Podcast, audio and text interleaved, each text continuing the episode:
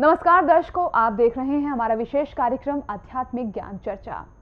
दर्शकों जगत गुरु संत रामपाल जी महाराज ने धार्मिक प्रवक्ता डॉक्टर जाकिर नाइक जी की चुनौती को सहर्ष स्वीकार करते हुए उन्हें 9 मार्च से 14 मार्च तक लाइव डिबेट के लिए, अर्थात ज्ञान चर्चा के लिए सादर आमंत्रित किया था। लेकिन सीना ठोक कर डिबेट की चुनौती देने वाले डॉक्टर जाकिर नाइक जी ने इस बहाने के साथ ज्ञान चर्चा में भाग लेने से मना कर दिया। कि पहले उनके पास कार्यक्रम से संबंधित सारी जानकारी भेजी जाए। हम उन्हें कार्यक्रम से संबंधित सारी जानकारी पहले ही भेज चुके थे। उनके कहने के बाद हमने दोबारा फिर सारी जानकारी उन्हें भेजी और उन्हें दूसरी बार 23 मार्च तक का समय दिया। लेकिन डॉक्टर जाकिर नाइक जी ने दूसरी बार भी ज्ञान चर्चा में भाग नहीं लिया। उसके बाद हमने फिर तीसरी बार 4 अप्रैल तक का समय आध्यात्मिक ज्ञान चर्चा के लिए निर्धारित किया। लेकिन डॉक्टर जाकिर नाइक जी ने तीसरी बार भी जनहित के लिए ज्ञान चर्चा में ना आकर के हमें उनके विचार, उनकी डीवीडी कैसेट से लेने के लिए बाध्य कर दिया है। इसलिए आज हम डॉक्टर जाकिर नाइक जी के विचार, उनकी डीवीडी कैसेट से ले रहे हैं। तथा संत रामपाल जी महाराज के विचारों को हम उनकी वीडियो रिकॉर्डिंग से ले रहे हैं। हम आपको 19 जून से 24 जून तक दोनों के विचारों के माध्यम से हर पहलू पर रूबरू करवाएँगे। दर्शकों, इस ज्ञान चर्चा को देखकर आपको स्वयं निर्णय करना है कि क्या सत्य है और क्या असत्य है। हम डॉक्टर जाकिर नाइक जी को अब भी 19 जून से 24 जून तक का समय देते हैं। इस दौरान वो जब चाहे जनहित में जनता के सामने आकर के अपने विचार रख सकते हैं। तो आइए अब शुरुआत करते हैं आध्यात्मिक ज्ञान चर्चा की और जानते हैं डॉक्टर जाकिर नाइक और जगत गुरु संत रामपाल जी महाराज के आध्यात्मिक विचार।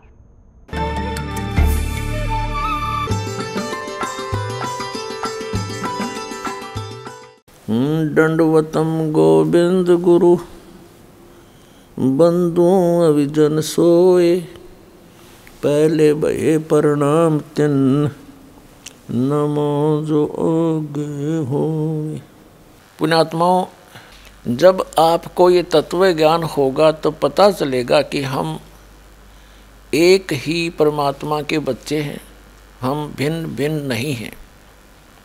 कोई तो कहता है कि जैसे पवित्र हिंदू धर्म के श्रद्धालु कहते हैं, हमारा हिंदू धर्म अच्छा है। और मुसलमान धर्म के श्रद्धालु कहते हैं, हमारा मुसलमान धर्म सर्वश्रेष्ठ है, सर्वोत्तम है।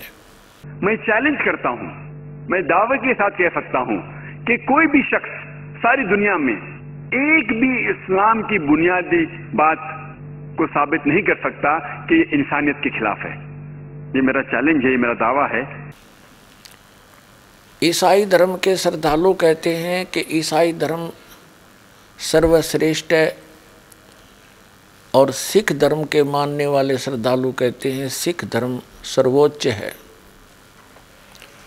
हम क्या कहते हैं? ये दास क्या कहता है? हमारा क्या धर्म है कि जीव हमारी जाति है मानव धर्म हमारा हिंदू, मुस्लिम, सिख, ईसाई, कोई धर्म नहीं है न्यारा। डॉक्टर जाकिर नायक जी मुसलमान भाई कहते हैं कि किसी भी धर्म को समझने के लिए ये नहीं देखना चाहिए कि उस धर्म के व्यक्ति क्या कर रहे हैं और क्या कह रहे हैं। उसके लिए उस धर्म की पुस्तकों को आधार मानना चाहिए। और इस्लाम धर्म की मुख्य बुक, होली बुक, यानी मुख्य किताब बताई है कि कुरान शरीफ या हदीस। लेकिन कुरान शरीफ आसमानी पुस्तक है, वो गॉड गिवन मानते हैं। और हिंदू धर्म के, धर्म को समझने के लिए हिंदू धर्म के व्यक्ति क्या कह रहे हैं, क्या कर रहे हैं, वो ना मानो। हिंदू धर्म के सदग्रंथों को आधार मानकर विवेचन करो। तो दास डॉक्टर जाकर नायक जी से प्रार्थना करता है कि आइए इसी आधार पर दोनों धर्मों की पुण्य पुस्तकों के होली बुक को पुनः देखते हैं। अल्हम्दुलिल्लाह। वस्सलातु वस्सलाम अल रसूलिल्लाह व अला आलि वसाबि अजमईन। अम्मा बाद। अऊज़ु बिल्लाहि मिनश शैतानिर रजीम। बिस्मिल्लाहिर रहमानिर रहीम। कुल या अहलल किताब, तालो इला कलमतिन सवाइन बैन बैनकुम। अल्लाह इल्लल्लाह। वला नुश्रिक बिही शैयन वला यत्तखिज़ बादुन बादन अरबाबन दुनिल्लाह। फ़न तवल्लो फ़कुल शदु बेन्ना मुस्लिमून। रब शहली सदरी। वयसली अमरी। वाहलुलउगदतमिल्लिसान यफ़कहु कौली। मेरे मोहतरम बुज़ुर्गों और मेरे अज़ीज़ भाइयों और बहनों, मैं आप सबका खैर मकदम करता हूँ। इस्लामिक तरीके से अस्सलाम वालेकुम वरहमतुल्लाहि वबरकातुहू। आज के तकरीर का मौजू है हिंदू धर्म और मज़हब इस्लाम में यकसानियत। मैंने इस तकरीर के शुरू में कुरान मजीद की एक आयत, सुर अल इमरान, सुरा नंबर तीन, आयत नंबर चौसठ की तिलावत की, जिसमें अल्लाह सुबहाना तला फरमाते हैं, कुल या अहल किताब कहो, अहले किताब से, तालो इला कलमतिन सवा इम बैना बैनकुम, आओ उस बात की तरफ़, जो आप और हम में यकसा है। सबसे पहली बात है अल्लाह नाबुदा इल्लल्लाह, हम सिर्फ़ अल्लाह सुबहाना व ताला, सिर्फ़ खुदा की इबादत करें। वना नुश्र का भी शैयों हम खुदा के साथ किसी और को शरीक न करें। वला य तखीजबाद दुनबाद दन अरबाबन मिल्ला हम हमारे में से किसी और को खुदा के अलावा किसी को रब ना बनाएँ। फन तवल्लो। अगर वो मुड़ जाए। फकुल शदु बेन्ना मुस्लिमून। हम शहादत देते हैं कि हम मुस्लिम हैं और हम हमारी सारी रजा अल्लाह के हवाले करते हैं। ये कुरान मजीद की आयत कहती है कुल या अहल किताब। कहो अहले किताब से, यहूद और नसारा से। ये आयत खसूसन अहले किताब के लिए है। लेकिन आम तौर पे ये कोई भी गैर मुसलमान के लिए इस्तेमाल की जाती है। अल्लाह फरमाते हैं, तालो इला कलमतिन सवा इम बैनकुम। आओ उस बात की तरफ़ जो आप और हम यकसा है। सबसे पहली बात अल्लाह नाबुदा इल्लल्लाह। हम सिर्फ़ एक खुदा की इबादत करें। कोई भी मज़हब, कोई भी धर्म समझने के लिए हमें धर्म के मानने वालों को नहीं देखना चाहिए। क्योंकि अक्सर धर्म के मानने वाले या मज़हब के मानने वाले खुद नहीं जानते उनका धर्म या उनका मज़हब क्या कह रहा है। सबसे अच्छा और सबसे बेहतरीन तरीका कोई भी धर्म या मज़हब को जानने के लिए है कि उस मज़हब की किताबों का मुताला कीजिए। इसीलिए अगर हम हिंदू धर्म को जानना चाहते हैं तो हमें हिंदू को नहीं देखना चाहिए। हमें तहकीक करना चाहिए हिंदू धर्म की किताबों का।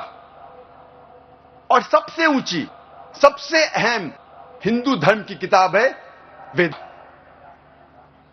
ये वेद हिंदू धर्म में सबसे अहम किताब है। उसके बाद है उपनिषद। पुराणास, इतिहास, मनुस्मृति, लेकिन सबसे अहम है वेद। अगर हम मज़हब इस्लाम को जानना चाहते हैं तो हमें मुसलमानों को नहीं देखना चाहिए। हमें तहकीक करना चाहिए मज़हब इस्लाम की किताबों का। और सबसे अहम किताब मज़हब इस्लाम में है, कुरान मजीद। कुरान मजीद सबसे अहम किताब है मज़हब इस्लाम में। और सबसे अहम किताब हिंदू धर्म में है, वेद। जब हम वेद पढ़ते हैं, यजुर्वेद में लिखा हुआ है, पाठ नंबर बत्तीस, मंत्रा नंबर तीन में, न तस्य प्रतिमा अस्ति। उस भगवान, उस खुदा की कोई भी प्रतिमा नहीं है। कोई भी बुत नहीं है, कोई भी अक्स नहीं है, कोई भी स्टैच्यू नहीं है, स्कल्पचर नहीं है, फोटोग्राफ नहीं है, पेंटिंग नहीं है। ज़िक्र है यजुर्वेद में। पाठ नंबर 40 मंत्रा नंबर आठ में, उस भगवान का कोई भी अक्स नहीं है। आप जिस ईश्वर, आप जिस खुदा की इबादत करते हैं, उसको जांचो इन चार आयतों के मुताबिक।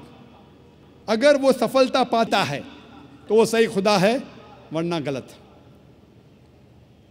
इस्लाम के अलावा अक्सर मज़हब। एक फ़लसफ़े में मानते हैं, जिसे कहते हैं एंथ्रोपोमॉर्फिज्म एंथ्रोपोमॉर्फिज्म के मानी खुदा रूप लेता है।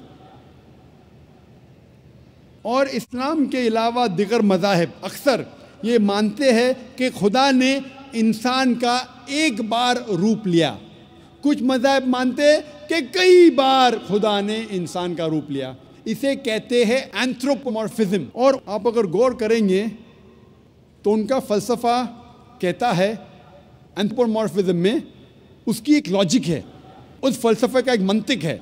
और वो कहते हैं कि खुदा, ईश्वर, इतना पाक है, इतना दयालु है, इतना महान है, इतना निराला है, इतना मोहब्बत करने वाला है। ये खुदा इंसानों की तकलीफ़ को नहीं जानता, इंसानों की मजबूरी को नहीं जानता, इंसानों को किस बात का दुख है नहीं जानता। इसीलिए ये खुदा इंसान का रूप लेके इस धरती, इस ज़मीन पे आया जानने के लिए इंसानों को क्या तकलीफ़ होती है, इंसानों की मजबूरी क्या है, इंसानों को किस चीज़ की तकलीफ़ है। सोचा जाए तो अच्छा फ़लसफ़ा है। खुदा, ईश्वर। इतना महान, इतना दयालु, इतना पाक, इतना रहमत वाला, वो इंसानों की तकलीफ़ों को नहीं जानता, इंसानों की मजबूरी को नहीं जानता, इंसानों को किस बात का दुख होता नहीं जानता। इसीलिए खुदा इंसान बना जानने के लिए, इंसान के लिए क्या अच्छा है, क्या बुरा है, ताकि वो इंसानों का कानून बना सके। सोचने के लिए तो बहुत अच्छा फ़लसफ़ा है। लेकिन मैं कहता हूँ कि अगर मैंने एक डीवीडी प्लेयर बनाया, मैं डीवीडी प्लेयर का खालिक हूँ, क्या ज़रूरी है कि मैं डीवीडी प्लेयर बनूं? ये जानने के लिए डीवीडी प्लेयर के लिए क्या अच्छा है, क्या बुरा है? क्योंकि मैं डीवीडी प्लेयर का बनाने वाला हूँ, मैं डीवीडी प्लेयर का खालिक हूँ। मुझे डीवीडी प्लेयर बनना ज़रूरी नहीं। मैं क्या करता हूँ? मैं इंस्ट्रक्शन मैन्यूल लिखता हूँ। मशीन को चलाने वाली किताब, मशीन को समझने की किताब, जिसे अंग्रेज़ी में कहते हैं इंस्ट्रक्शन मैन्यूल मैं इंस्ट्रक्शन मैन्यूल लिखता हूँ कि अगर आपको डीवीडी को देखना है तो डीवीडी प्लेयर में डीवीडी डालिए और प्ले बटन दबाइए। अगर फास्ट फॉरवर्ड करने का है तो एफएफ का बटन दबाइए। अगर रोकना है तो स्टॉप का बटन दबाइए। इस डीवीडी प्लेयर को पानी में मत डालो, ख़राब हो जाएगा। इस डीवीडी प्लेयर को ऊंचाई से मत गिराओ, नहीं तो ख़राब हो जाएगा। मैं एक इंस्ट्रक्शन मैन्यूल लिखूँगा। मुझे डीवीडी प्लेयर बनने की ज़रूरत नहीं। इसी तरीके से खुदा, ईश्वर, इंसान का बनाने वाला है। इंसान का खालिक है। ईश्वर, खुदा को इंसान बनने की ज़रूरत ही नहीं। वो क्या करता है? ईश्वर, खुदा एक इंस्ट्रक्शन मैन्यूल भेजता है। खुदा की आखिरी भेजी गई इंस्ट्रक्शन मैन्यूल इंसान के लिए है, वो है कुरान मजीद। डॉक्टर जाकिर नायक जी केवल झूठ बोल रहे हैं, गलत एग्ज़ाम्पल कोड कर करके दुनिया को, भोली जनता को लतीफेदार बातें सुना करके अपने पीछे लगा रहे अध्यात्म मार्ग इनके पास शून्य है। पुणात्माओं डॉक्टर जाकिर नायक जी का ये उदाहरण भी कति व्यर्थ है यूजलेस है, निराधार है। इसने कसम खा रखी है कि जो कहूँगा, झूठ कहूँगा और झूठ के अतिरिक्त कुछ नहीं कहूँगा। डॉक्टर जाकिर नायक जी इन बोले श्रद्धालुओं को, गलत उदाहरण दे करके उनको संतुष्ट करता है अपने अज्ञान को उत्तम बनाने के लिए। जैसे डॉक्टर जाकिर नायक जी का कहना है कि जो ये कहते हैं कि खुदा खुद आता है धरती पर मनुष्य शरीर में, मनुष्य दृश्य, और सबको ज्ञान बताता है, अध्यात्म ज्ञान सुनाता है। तो डॉक्टर जाकिर नायक जी कहते, मैं ये गलत मानता हूँ, ऐसा नहीं होता। अब क्या बताना चाहते हैं कि जैसे एक इंजीनियर ने, एक इंजीनियर ने एक डीवीडी प्लेयर बना दिया, और उसके लिए एक इंस्ट्रक्शन मैनुअल बना दिया तो इंस्ट्रक्शन मैनुअल बना के भेज दिया। तो उस इंजीनियर को डीवीडी प्लेयर बनने की कोई आवश्यकता नहीं। उसने तो उसके लिए इंस्ट्रक्शन मैनुअल भेज दिया। उसके अंदर सारा लिखा है, फॉरवर्ड करे तो ऐसा बटन दबा दो, बैक करे तो ऐसा करा दे, स्टॉप करे, प्ले करे तो प्ले का दबा दो, उसमें सब लिखा है। तो कहते मान लीजिए उस इंजीनियर को डीवीडी प्लेयर बनने की की आवश्यकता नहीं, उसने तो मैनुअल भेज। दिया उसका भाव ये कहने का है कि अल्लाह ने अपना संदेश भेज दिया, कुरान शरीफ नामक इंस्ट्रक्शन मैनुअल मनुष्यों के लिए, और अल्लाह ने मनुष्य बना दिया टेप रिकॉर्डर और उस टेप रिकॉर्डर के लिए, यानी उसके चलाने के लिए कैसे रहना चाहिए, मनुष्य को क्या खाना चाहिए, कैसे क्रिया करनी चाहिए, वो सारी उस इंस्ट्रक्शन मैनुअल में लिख दी, यानी कुरान शरीफ में। भगवान को मनुष्य रूप मारने की क्या आवश्यकता है? इंजीनियर क्या डीवीडी प्लेयर बनना पसंद करेगा? या उसको बन सकता है? यानी वो कहना चाहता है, ये कति क्वाइट इम्पॉसिबल बात है कि परमात्मा धरती पर ज्ञान देने के लिए नहीं आता। अपने आत्माओं जैसे इंजीनियर ने डीवीडी प्लेयर बना दिया और उसके लिए इंस्ट्रक्शन मैनुअल भी बना दिया। अब वो डीवीडी प्लेयर अपने आप तो उस इंस्ट्रक्शन मैनुअल ने खुद तो पढ़ नहीं सकता। उसको ऑपरेट करने के लिए भी, मनुष्य की ज़रूरत पड़े और पढ़ने के लिए और सुनाने के लिए। अब चीफ इंजीनियर ने अपना जूनियर इंजीनियर भेज दिया और इंस्ट्रक्शन मैनुअल भी भेज दिया। अब उस जूनियर इंजीनियर को यदि वो इंस्ट्रक्शन मैनुअल यानी हिदायतें जो भेजी गई थी डीवीडी प्लेयर के लिए तो ना समझ में आवे तो चीफ इंजीनियर को भी आना पड़ता है उसको समझाने के लिए। तो इसका भाव ये नहीं है कि जूनियर इंजीनियर और चीफ इंजीनियर की योग्यता में बहुत अंतर होता है, लेकिन शकल एक जैसी है, दोनों मनुष्य जैसे ही होते हैं। उनकी योग्यता में बहुत अंतर होता है। ठीक इसी प्रकार, जब इस धरती के ऊपर, पृथ्वी के ऊपर, उन जूनियर इंजीनियरों को, यानी सब के धर्म गुरुओं को, वो इंस्ट्रक्शन मैनुअल, यानी धर्म ग्रंथों को ठीक ढंग से वो नहीं समझ पाए तो उस चीफ इंजीनियर अर्थात उस अल्लाह अकबर को स्वयं ही आना पड़ता है और वही आकर के यथार्थ ज्ञान उसका बताता है, क्योंकि वो उसका पूर्ण जानकार होता है। तो पुण्यात्माओं ये डॉक्टर जाकिर नायक जी का ये उदाहरण भी कति व्यर्थ है, यूजलेस है, निराधार है। इसने कसम खा रखी है कि जो कहूँगा, झूठ कहूँगा और झूठ के अतिरिक्त कुछ नहीं कहूँगा।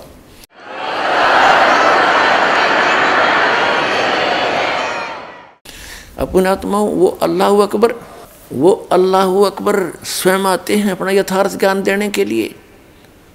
और अपने जूनियर इंजीनियरों को भी भेजते हैं, उनको भी इंस्ट्रक्शन देते हैं, उनको नहीं समझ में आती स्वयं आकर के उनको बताते हैं, वास्तविकता, इसका ऐसे करो, ऐसा अर्थ बनता है।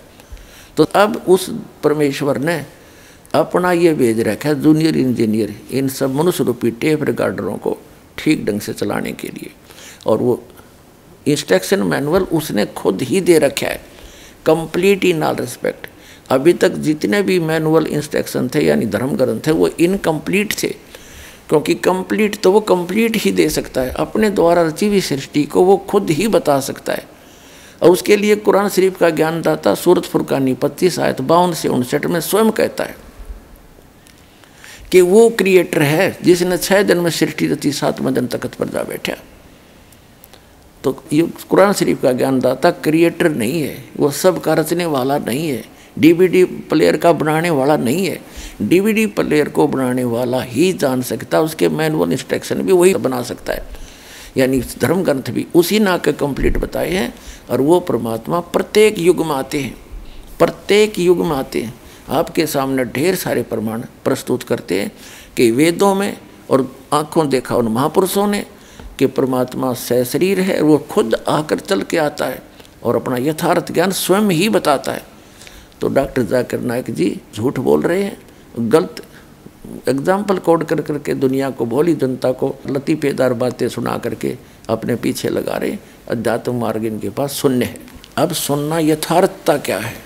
उन्हीं सदग्रंथों से आपको दिखाते हैं, रूबरू करते हैं। डॉक्टर जाकिर नायक जी, मुसलमान जी आपने तो केवल सदग्रंथों की जिलत दिखाई और ये दास दिखावेगा उन सदग्रंथों के अंदर की सच्चाई, जो आज तक तेरे समझ में नहीं आई और आप भी देख लेना जाकिर भाई।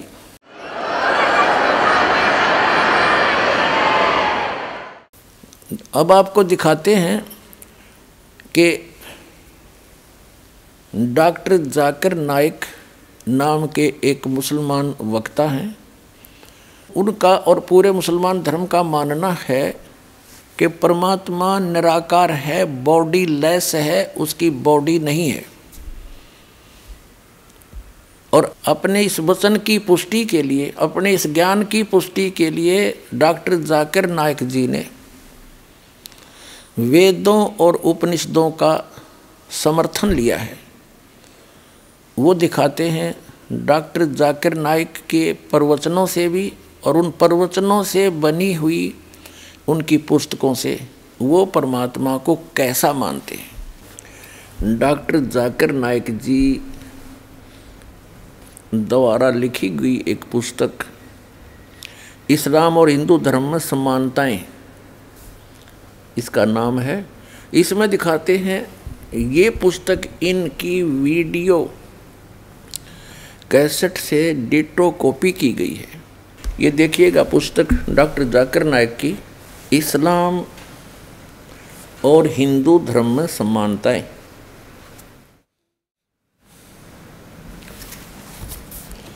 इस्लाम और हिंदू धर्म में समानताएँ डॉक्टर जाकिर नायक, अनुवादक हैं ए एम फहीम।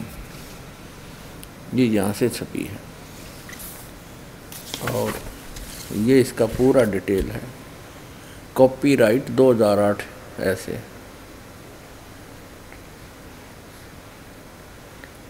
ये यहाँ से छपी है। 2012 का संस्करण है, लेटेस्ट। प्रकाशक है A M Fahib Al Hasanat books private limited, ये इतने इतने। इस पुस्तक में दिए गए सारे हवाले और मजमून की पूरी सारी ज़िम्मेदारी से लेखक की है। अगर किसी को कोई बात समझना हो या कोई एतराज़ हो तो इस विषय में किताब के लेखक डॉक्टर जाकिर नाइक साहब से इन नंबरों पर संपर्क कर सकते हैं। और इनके फैक्स नंबर भी हैं। Printed by H S offset printers, Chandni Mahal Nai Delhi इतने। यहाँ प्रश्न नंबर बारह पे हिंदूइज़म, ये बारह है। हिंदूइज़्म में तस्वर इलाह। अब यहाँ आते हम तेरह पृष्ठ पे, यहाँ से। या अपने उस ज्ञान के समर्थन में इन्होंने श्वेता सोतर उपनिषद अध्याय चार, सर्ग बीस को लिया है। न समदर्शी ये इसका अनुवाद, वो है संस्कृत, इसका अनुवाद यहाँ लिखा है, दूसरी साइड में। ये शुद्ध संस्कृत भी नहीं लिख रखे। चौदह पर लिखा है, इसकी शकल देखी नहीं जा सकती, कोई इसे आँखों से नहीं देख सकता, ठीक?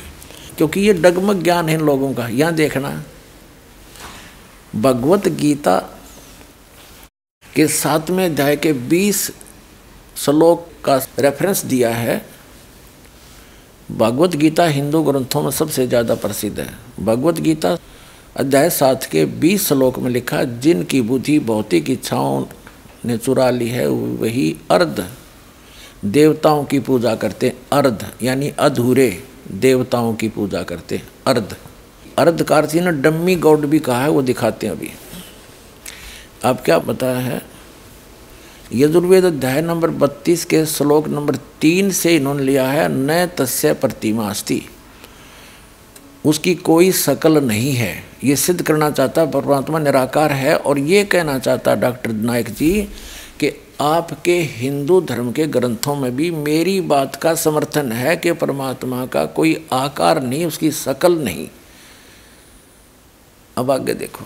इसी संदर्भ में आगे कहा है यजुर्वेद अध्याय नंबर चालीस के श्लोक नंबर आठ का हवाला देकर कहा कि इसका कोई जिसम नहीं, उसका कोई शरीर नहीं, वह खालिश है, यानी पवित्र है। ठीक, अब इस पुस्तक से हमने इतना ही लेना है। अब आपको दिखाते हैं इंग्लिश के अंदर एज इट इज़ इसी की स्पीच है, ये देखिएगा। Similarities between Hinduism and Islam doctor Zakir Naik. ये है वही similarities between Hinduism and Islam by doctor Zakir Naik. Farid book depot private limited. Similarities between Hinduism and Islam doctor Zakir Naik, edition 2008 का, रुपये चालीस, मूल्य चालीस। Farid book printed by Mohammad Nasir Khan for Farid book depot, private limited, street, Pataudi house, Daryaganj Nai Delhi, इतने इतने और branches ये सारा डिटेल दे रखे printed in Farid enterprises Delhi छः, ठीक? अब इसके हम आपको ले चलते हैं। इस पुस्तक के पेज नंबर टेन पर। यहाँ से पढ़ते हैं हम। भगवत गीता का वही अध्याय नंबर सात के the most popular almost all the Hindu spirituals is the Bhagavad Gita the Bhagavad Gita mention अध्याय चैप्टर सेवन मंत्र बीस। इसका रेफरेंस देख रहे इन्होंने क्या सिद्ध किया है कि those whose intelligence has been stolen by material desires worship dummy gods demigods अधूरे भगवानों की पूजा करते that is whose who are the materialistic they worship dummy gods यानी I E other age is besides the true God अब ये कहने का भाव ये है कि कुछ तो हिंदू सच्चे भगवान यानी ब्रह्म की पूजा जो एक मानते हैं, उसकी करते हैं। और अधिकतर यानी जो हिंदू हैं, वो डम्मी गॉड, अधूरे अर्ध गॉड, यानी इनकम्प्लीट गॉड की भक्ति करते हैं। डॉक्टर जाकिर नाइक जी का कहना है कि मुसलमान तो कंप्लीट गॉड की भक्ति करते हैं। जिसने कुरान शरीफ का ज्ञान बोला, उसको ये कंप्लीट गॉड मानते हैं। और अन्य को जो हिंदुओं को कह रहे हैं कि अधिकतर हिंदू डम्मी गॉड की भक्ति करते हैं, यानी अधूरे भगवान की, अधूरे अल्लाह की। पुण्यात्माओं, सूरत फुरकान, चैप्टर नंबर 25 और आयत नंबर बावन से लेकर उनसठ में कुरान शरीफ का ज्ञानदाता कहता है कि वो अल्लाह अकबर वो है जिसने छः दिन में सृष्टि रची और सातवें दिन तख्त पर जा विराजा। उसकी खबर किसी बा खबर से पूछ लो, यानी कुरान शरीफ का ज्ञानदाता भी उस कंप्लीट गॉड के बारे में जानकारी नहीं रखता, उसकी भक्ति विधि उसको पता ही नहीं वो तुम्हें बताएगा क्या? तो इससे सिद्ध होगा कि कुरान शरीफ का ज्ञानदाता भी डम्मी गॉड है। कंप्लीट गॉड नहीं है, यह भूल लग रही है आपके।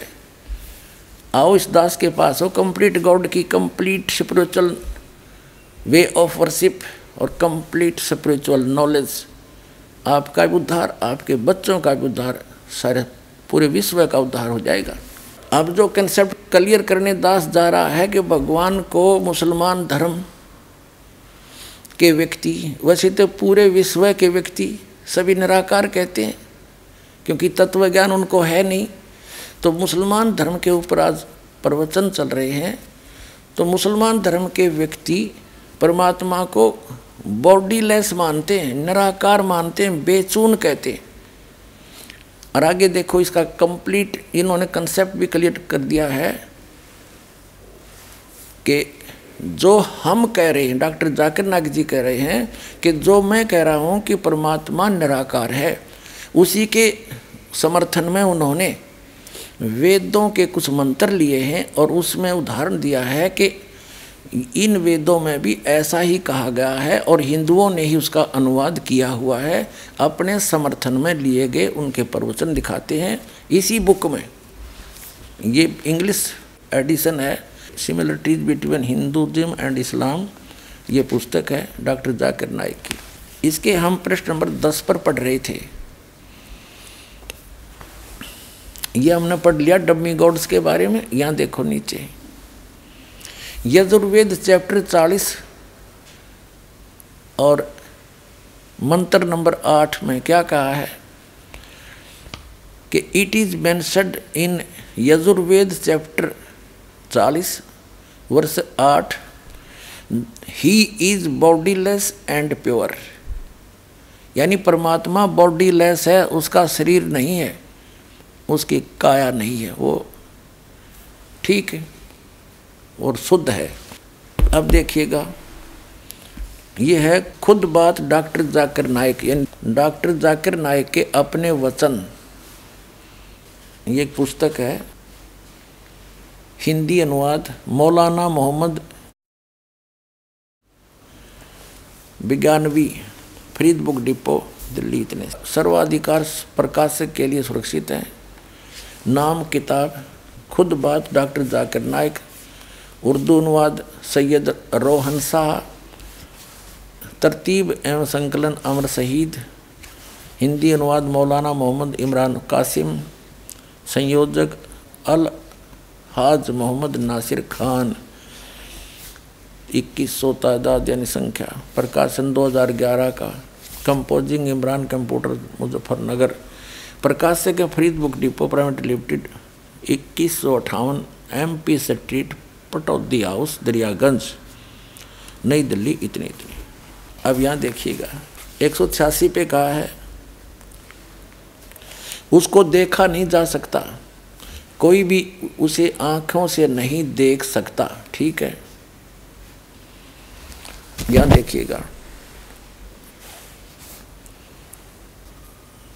खुद बात डॉक्टर जाकिर नाइक एक एक सौ सतासी पृष्ठ पे, दुनिया के धर्मों में खुदा का तस्वर। यहाँ देखा, वह बगैर जिस्म के है और सच्चा है, यह यजुर्वेद चालीस का मंत्र आठ में बयान किया गया। वह रोशन है बगैर जिस्म के, बगैर जख्म के, और बगैर जिस्मानी सेल्स के, ऐसा खालिश कि जिसमें शैतान नहीं झाँक सकता, ठीक? अब कहने का तात्पर्य डॉक्टर जाकिर नाइक जी का है कि परमात्मा निराकार है, वो बिना शरीर का है, बॉडी लेस है, उसको कोई नहीं देख सकता। तो निराकार का देखा कि? और पुण्यात्माओं, वास्तविकता क्या है? कि परमात्मा नर आकार है, मनुष्य सदृश्य है, सह शरीर है, उसका नाम कबीर है। और वो ऊपर के लोक में रहता है, वहाँ से गति करके सह शरीर आता है, यथार्थ ज्ञान देता है। आपको वेदों में दिखाएँगे। और डॉक्टर जाकिर नाइक जी क्या मानते हैं, परमात्मा निराकार है। तो इसे सिद्ध है कि ये विद्वान नहीं है। ये अपने आप भी भ्रमित है और अन्य मानव समाज को भी भ्रमित कर रहा है, पूरे मुसलमान समाज को भ्रमित कर रहा है। इन्होंने कहा है कि डॉक्टर जाकिर नाइक जी के विषय में कहा जा रहा है कि डॉक्टर जाकिर नाइक मुसलमान ने लगभग चालीस हज़ार हिंदुओं को मुसलमान बना दिया। पुण्यात्माओं यदि इनका मार्ग सही हो तो हमें घड़ी खुशी होती और हम भी बन जाते साथ में आकर हमें तो परमात्मा चाहिए, कुछ भी बनना पड़ो। लेकिन उन हिंदुओं के साथ तो वो बन गई, एक कहावत है कहावत तो ये है कि आसमान से गिरे और खजूर में टक गए। उनके साथ तो वो बन गई कि खजूर से गिरे आसमान में टंग गए और गलत जगह फंस गए। बगैर ज्ञान के, ऐसे ब्रह्मटी होती है प्राणी की। अपनात्मा मुसलमान धर्म के पुण्यात्मा हो, चाहे ईसाई धर्म के पुण्यात्मा हो, चाहे हिंदू धर्म की पुण्यात्माएँ हैं, चाहे ईसाई धर्म की, चाहे सिख धर्म की पुण्यात्माएँ हैं। वो सभी परमात्मा को निराकार मानते हैं, उसका कोई आकार नहीं है। और ये मुसलमान प्रवक्ता जिसकी डीवीडी सीडी मुजदास को एक श्रद्धालु ने ला कर दी, वो वेदों का हवाला देता है कि वेदों में भी परमात्मा निराकार, अकाय कहा है, बिना काया का उसकी काया नहीं है। और किसका प्रमाण लिया है उसने? यजुर्वेद अध्याय नंबर बत्तीस के मंत्र नंबर तीन का। और केवल एक वाक्य घोट रखा उसने कि न तस्य प्रतिमा अस्ति। उसकी कोई प्रतिमा नहीं है, उसका कोई आकार नहीं है, उसकी कोई स्टेच्यू नहीं है, उसका कोई मूर्ति नहीं है। भले पुरुषों, एक न तस्य प्रतिमा अस्ति, इस वाक्य से परमात्मा को निराकार सिद्ध कर दिया। अब जैसे पूरे मुसलमान धर्म के धर्मियों के पास हज़रत मोहम्मद सल्लल्लाहु की कोई प्रतिमा नहीं है है तो दिखाओ। तो क्या हज़रत मोहम्मद जी निराकार थे? क्या उसका कोई आकृति नहीं थी? केवल ये लिख देने से कि न तस्य प्रतिमा अस्ति तो वो ये सिद्ध नहीं होता कि वो निराकार है। उसकी प्रतिमा यहाँ किसी के पास नहीं है। क्योंकि उसकी खबर किसी को थी ही नहीं। प्रतिमा बनाओ किसकी, वो किसी ने देखा ही नहीं, जिन्होंने देखा। उन्होंने प्रतिमा बनाई है, उसकी बताया है कि ये है वो परमात्मा। क्योंकि वेद ज्ञान दाता ये कौन है? ब्रह्म है सरपुरुष है। और वही गीता ज्ञान दाता है, वही कुरान शरीफ का ज्ञान दाता है। ये तो खुद कहता है, मुझे पता ही नहीं उसके बारे में। तो वेदों में उसकी प्रतिमा कैसे आवेगी, उसका ज्ञान वो वेदों के आधार से जिन्होंने साधना की, उनको तो पता ही नहीं कि वो कैसे मिलेगा जिसकी प्रतिमा है। वो साकार है, नर आकार है, मनुष्य दृश्य है। और ये मुसलमान धर्म का प्रवक्ता, उसका शुभ नाम है डॉक्टर जाकिर नायक। वो कहता है कि मुझे कोई झूठा सिद्ध कर दे तो मैं अपने धर्म को त्याग कर उसका अनुयायी बन जाऊँगा। तो दास प्रार्थना करता है कि अपने इस वायदे को याद रखना, भूल ना जाना।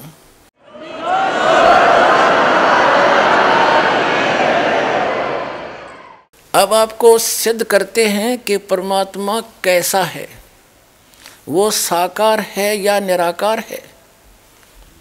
वो वो परमात्मा कैसा है, वो नर आकार है मनुष्य दृश्य है, वो सह शरीर है, उसका नाम कबीर है। और ऊपर सतलोक में रहता है, वहाँ भी मनुष्य दृश्य है। राजा के समान मुकुट धारण करता है वो परमात्मा। अभी सभी पवित्र धर्मों के पवित्र सदग्रंथों से प्रमाणित किया जाएगा। सबसे पहले हम लेते हैं पवित्र बाइबल को, उसके बाद लेंगे पवित्र कुरान शरीफ को।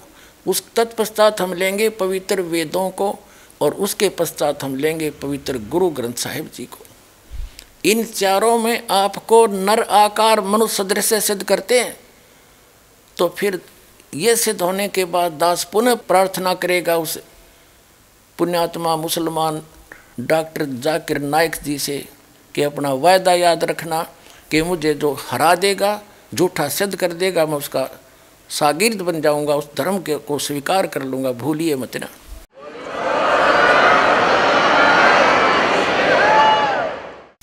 जो व्यक्ति तत्व ज्ञानहीन होते हैं, वो कुछ टांग और अड़ा दिया करते हैं। वो ये भी कह सकते हैं कि मैं बाइबल को नहीं मानता। और किसको मानते हैं? इन चार पवित्र पुस्तकों को तो मानते ही हैं। पवित्र तौरात, पवित्र इंजिल, पवित्र जबूर, पवित्र कुरान शरीफ और या कुरान मजीद को। इसको तो मानते ही हैं, इसको तो कोई नकारा कर ही नहीं सकता। तो सबसे पहले ये सिद्ध करते हैं कि जो इन पवित्र तीनों पुस्तकों में, कुरान शरीफ तो अलग है और पवित्र तौरात, पवित्र इंजिल, पवित्र जबूर नामक जो तीन पुस्तक हैं उनका संग्रह ही पवित्र बाइबल है। इसमें भ्रमित ना होना किसी, उस किसी अनजान के कारण। तो इसलिए पहले आपको यही दिखाते हैं और तुलना करते हैं कि पवित्र बाइबल एक जो का तो उसी का संग्रह है, उसमें कोई अक्षर का भी अंतर नहीं है। देखिएगा, ये पुस्तक है, आसमानी किताबें। तौरेत जबूर और इंजिल, ये कहाँ से प्रकाशित है? बी एस आई दो सौ छः महात्मा गांधी रोड, बंगलौर से। यहाँ देखिएगा। आसमानी किताबन, तौरात, जबूर, इंजिल, उर्दू, देवनागरी, स्क्रिप्ट। अच्छा यहाँ देखते हैं।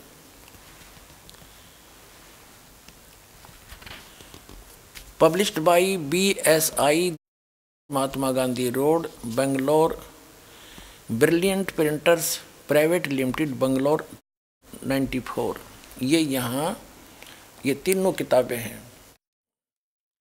तीनों किताबें तोरेत जबूर इंजिल। इसमें आगे चलते हैं एज इट इज़ अब हम इसके आगे आते हैं। ये पुस्तक यहाँ से तोरेत शुरू होती है। और इसमें पैदाइश नामक एक चैप्टर है, पैदाइश। और हम यहाँ आ जाते हैं। पैदाइश एक एक का चौबीस तक इस पृष्ठ पे है। खुदा ने इब्तदा में ज़मीन और आसमान को पैदा किया। या देखो। इस प्रकार शाम हुई और सुबह हुआ, ये पहला दिन हुआ। फिर दूसरा दिन और फिर ये तीसरा दिन। ये तीसरा दिन हुआ। फिर चौथा दिन हुआ। फिर पांचवा दिन हुआ। हम पढ़ेंगे छठा दिन। ये देखो, यहाँ आगे हम। पैदाइश एक, पच्चीस, दो, एक दशमलव बारह, तीन पृष्ठ पे। अब छब्बीसवा श्लोक पढ़ेंगे। फिर खुदा ने कहा, पाँच दिन में जो कुछ रचना रचनी थी, परमात्मा ने रच दी। उसके बाद परमात्मा ने कहा कि हम मनुष्य को अपने स्वरूप के अनुसार उत्पन्न करेंगे और परमात्मा ने मनुष्य को अपने स्वरूप के अनुरूप, अपने जैसा ही उत्पन्न किया, नर और नारी करके उनकी सृष्टि की उत्पत्ति की, देखिएगा। फिर खुदा ने कहा, हम इंसान को अपनी सूरत पर अपनी सभी सभी है की की मानिद बनाएँ और वह समंदर की मछलियों और आसमान के परिंदों और चौपायों पर तमाम ज़मीन और सब जानवरों पर जो ज़मीन पर रेंगते हैं इख्तार रखे। यानी उनसे समझदार हो यो और खुदा ने इंसान को अपनी सूरत पर पैदा किया, खुदा की सूरत पर उसको पैदा किया, नर और नारी उनको पैदा किया। अपने आत्माओं और दिखाते हैं कि अल्लाह ने जो सृष्टि रचने वाला अल्लाह है, खुदा है। जिसने छः दिन में सृष्टि रची, सातवें दिन तख्त पर जा बैठा, वो है कंप्लीट गॉड वो है पूर्ण परमात्मा, वो अल्लाह अकबर है, अल्लाह कबीर है। उसने किसी भी को, ना पशु पक्षियों को, ना मनुष्यों को मांस खाने का आदेश नहीं दिया। देखिएगा। अब हमने ये अट्ठाईस पढ़ लिया अब उनतीस में, और खुदा ने सबको बरकत दी और कहा, फलो और बढ़ो ज़मीन को मांस, मूर और मकूम करो, यानी भर दो ज़मीन को। और समुद्र की मछलियों और हवा के परिंदों और कुल जानवरों पर जो ज़मीन पर चलते हैं इख्तार रखो। यानी उनको खाना नहीं। आगे तो खुदा ने कहा कि, देखो, मैं तमाम रूए ज़मीन की कुल बीजदार सब्ज़ी और हर दरखत जिसमें उसका बीजदार फल हो, तुमको देता हूँ। ये तुम्हारे खाने को हैं। और ज़मीन के कुल जानवरों के लिए और हवा के कुल परिंदों के लिए और उन सब के लिए जो ज़मीन पर रेंगने वाले हैं, जिनमें ज़िंदगी का दम है, कुल हरी बूटियाँ खाने को देता हूँ। और ऐसा ही हुआ और खुदा ने सब पर जो उसने बनाया था नज़र की और देखा बहुत अच्छा है और शाम हुई और सुबह हुई, सो छठा दिन हुआ। अब इसमें स्पष्ट कर दिया। अब देखो, ये तो एक, ये पवित्र पुस्तक आपको दिखा दी तीनों। अब इसका जो का त्यों वर्णन है इस पवित्र बाइबल में, क्योंकि ये जो तत्व ज्ञानहीन प्राणी जो वर्मत किए हुए होते हैं जनता को, वो काट छांट किया करते हैं, फलानी किताब गलत है, उसको नहीं मानते हैं। अब ये भी समस्या हल कर देगा ये दास के इसको, किसी को अग्रम मग्रम करण की गुंजाइश नहीं छोड़ूँगा। अभी आपको जो पवित्र तौरात के अंदर प्रकरण दिखाया, वही पवित्र बाइबल में दिखाता हूँ, क्योंकि एज इट इज़ है ये। ये देखिएगा, ये पवित्र बाइबल, संपूर्ण जीवन अध्ययन बाइबल।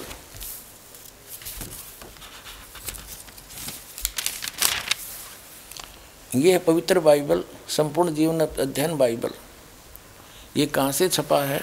अब आगे दिखाते हैं आपको। ये है journal editor Donald C Stamps M A M division. और एसोसिएट एडिटर है जेस वेस्ले डेम्स, पीएचडी। और यहाँ है live publishers international Springfield Missouri USA printed in India. अब यहाँ दिखाते हैं, पवित्र बाइबल संपूर्ण अध्ययन, बाइबल प्रबंधक, संपादक डेविड स्टुअर्ड्स अंग्रेज़ी प्रधान संपादक Donald C. Stamps M. M. D. V.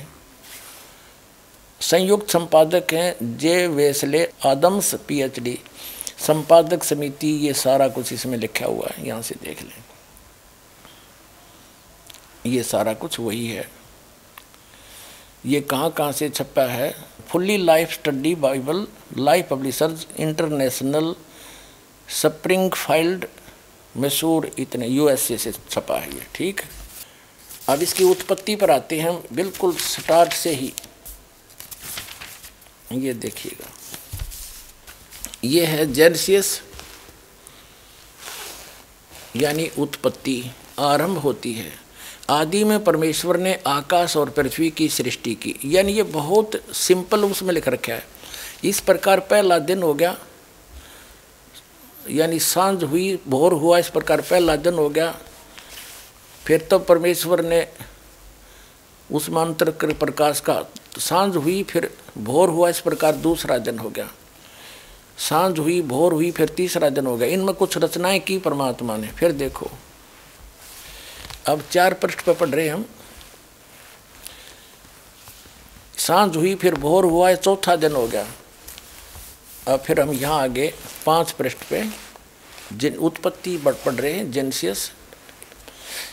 ये साँझ हुई, फिर भोर हुआ, ये पांचवा दिन हो गया। अब हम छठे दिन में आएँगे। फिर परमेश्वर ने कहा, हम मनुष्य को अपने स्वरूप के अनुसार अपनी समानता में बनाए। और वे समुद्र की मछलियों और आकाश के पक्षियों और घरेलू पशुओं और सारी पृथ्वी पर और सब रेंगने वाले जंतुओं पर, जो पृथ्वी पर रेंगते अधिकार रखे, यानी उनसे समझदार हो, खावे नहीं उनको। कि देश कार्य कोई गलत लगा बैठे। फिर कहते, तब परमेश्वर ने मनुष्य को अपने स्वरूप के अनुसार उत्पन्न किया। अपने स्वरूप के अनुसार परमेश्वर ने उसको उत्पन्न किया। नर और नारी करके उसने मनुष्यों की सृष्टि की। तो पुणात्माओं कैसा है भगवान? नर आकार। हमारे जैसा, अब उसने परमात्मा ने मनुष्यों को अपने जैसा ही रचा। तो कैसा है भगवान? साकार है, नर आकार है, सह शरीर है। उसका नाम कबीर है, ये आगे सिद्ध करेंगे। और पुणात्माओं पूरा विश्व ही भ्रमित है। पवित्र बाइबल की स्टडी करने वाले सभी ईसाई मानते हैं, परमात्मा गॉड इज़ फॉर्मलेस और बाइबल क्या कहता है? वो साकार है। तो हमने सभी धर्मों को जानने के लिए उनके पवित्र सदग्रंथों को ही आधार मानना चाहिए, ना कि किसी धर्म के व्यक्ति क्या कह रहे हैं और क्या पूजा कर रहे हैं, उसको आधार नहीं मानना चाहिए। ना फिर इन पुस्तकों की आवश्यकता क्या थी? जिनको आज तक सिर पर रखे घूम रहे थे कि इस में सर्वश्रेष्ठ ज्ञान है तो उस ज्ञान को ही आधार मानेंगे। और इस दास के अतिरिक्त विश्व में आज तक इसको कोई क्लियर नहीं कर सका। और दास के कोई इसमें ये ना समझना कोई अभिमान कर रहा हूँ, ये ना समझना कि दास अभिमान कर रहा है, ये परमात्मा अल्लाह अकबर, उस अल्लाह कबीर की दया है। इस दास को उस परमेश्वर ने भेजा है इस काम के लिए। अब ये भी स्पष्ट करते हैं कि जिसने सब सृष्टि की रचना की, जिस अल्लाह अकबर ने, जिस अल्लाह कबीर ने, जिस कंप्लीट गॉड ने, उसने किसी को भी मांस खाने का आदेश नहीं दिया। ना एनिमल्स को, ना बर्ड्स को और ना मैन को, किसी को नहीं। देखो, पवित्र बाइबल पढ़ रहे हैं, उत्पत्ति ग्रंथ फिर परमेश्वर ने कहा, हम मनुष्य को अपने स्वरूप के अनुसार अपनी समानता बनाएँ और वे समुद्र की मछलियों और आकाश के पक्षियों और घरेलू पशुओं और सारी पृथ्वी पर और सब रेंगने वाले जंतुओं पर जो पृथ्वी पर रेंगते हैं, अधिकार रखे। सत्ताईस में कहा कि तब परमेश्वर ने मनुष्य को अपने स्वरूप के अनुसार उत्पन्न किया। अपने ही स्वरूप के अनुसार परमेश्वर ने उसको उत्पन्न किया। नर और नारी करके उसने मनुष्यों की सृष्टि की। हो गया सिद्ध? God is in man form, परमात्मा मनुष्य आकार है। तो पुणात्माओं अब आगे ये देखते हैं कि उस परमात्मा ने किसी को भी मांस खाने का आदेश नहीं दिया। देखो, ये पढ़ लिया हमने अट्ठाईस में। और परमेश्वर ने उनको आशीष दी और उनसे कहा, फूलो फलो और पृथ्वी पर भर जाओ और उसको अपने वश में कर लो, यानी पूरी पृथ्वी पर फैल जाओ। और समुद्र की मछलियों और आकाश के पक्षियों और पृथ्वी पर रेंगने वाले सब जंतुओं पर अधिकार रखो। अब जैसे, अधिकार रखने का मतलब ये नहीं, न मार के खा ले। जैसे जंगल से गाय लाए, हम पहले भैंस लाए, उनका दूध पीते तो दूध पियो, मांस क्यों खाओ? गोशत खाना कोई अच्छी बात है? और देखो परमात्मा का आदेश नहीं है ये, पूर्ण परमात्मा का, अल्लाह अकबर का आदेश नहीं है। देखिएगा। अधिकार को फिर परमेश्वर ने उनसे कहा, सुनो, जितने बीज वाले छोटे छोटे पेड़ हैं, सारी पृथ्वी के ऊपर हैं, और जितने वृक्षों में बीज वाले फल होते हैं, वे सब मैंने तुमको दिए हैं, वे तुम्हारे भोजन के लिए हैं। किसके लिए? मनुष्यों के लिए। ठीक अब पशु पक्षियों के लिए देखो, ये उनतीस नंबर श्लोक हमने पढ़ा है, आयत उनतीस। अब तीस में क्या कहा भगवान ने? अल्लाह अकबर ने तो जितने पृथ्वी के पशु और आकाश के पक्षी और पृथ्वी पर रेंगने वाले जंतु हैं, जिनमें जीवन का प्राण है, उन सब के खाने के लिए मैंने सब हरे हरे छोटे पेड़ दिए और वैसा ही हो गया। तब परमेश्वर ने जो कुछ बनाया था, सबको देखा तो क्या देखा कि वह बहुत ही अच्छा है।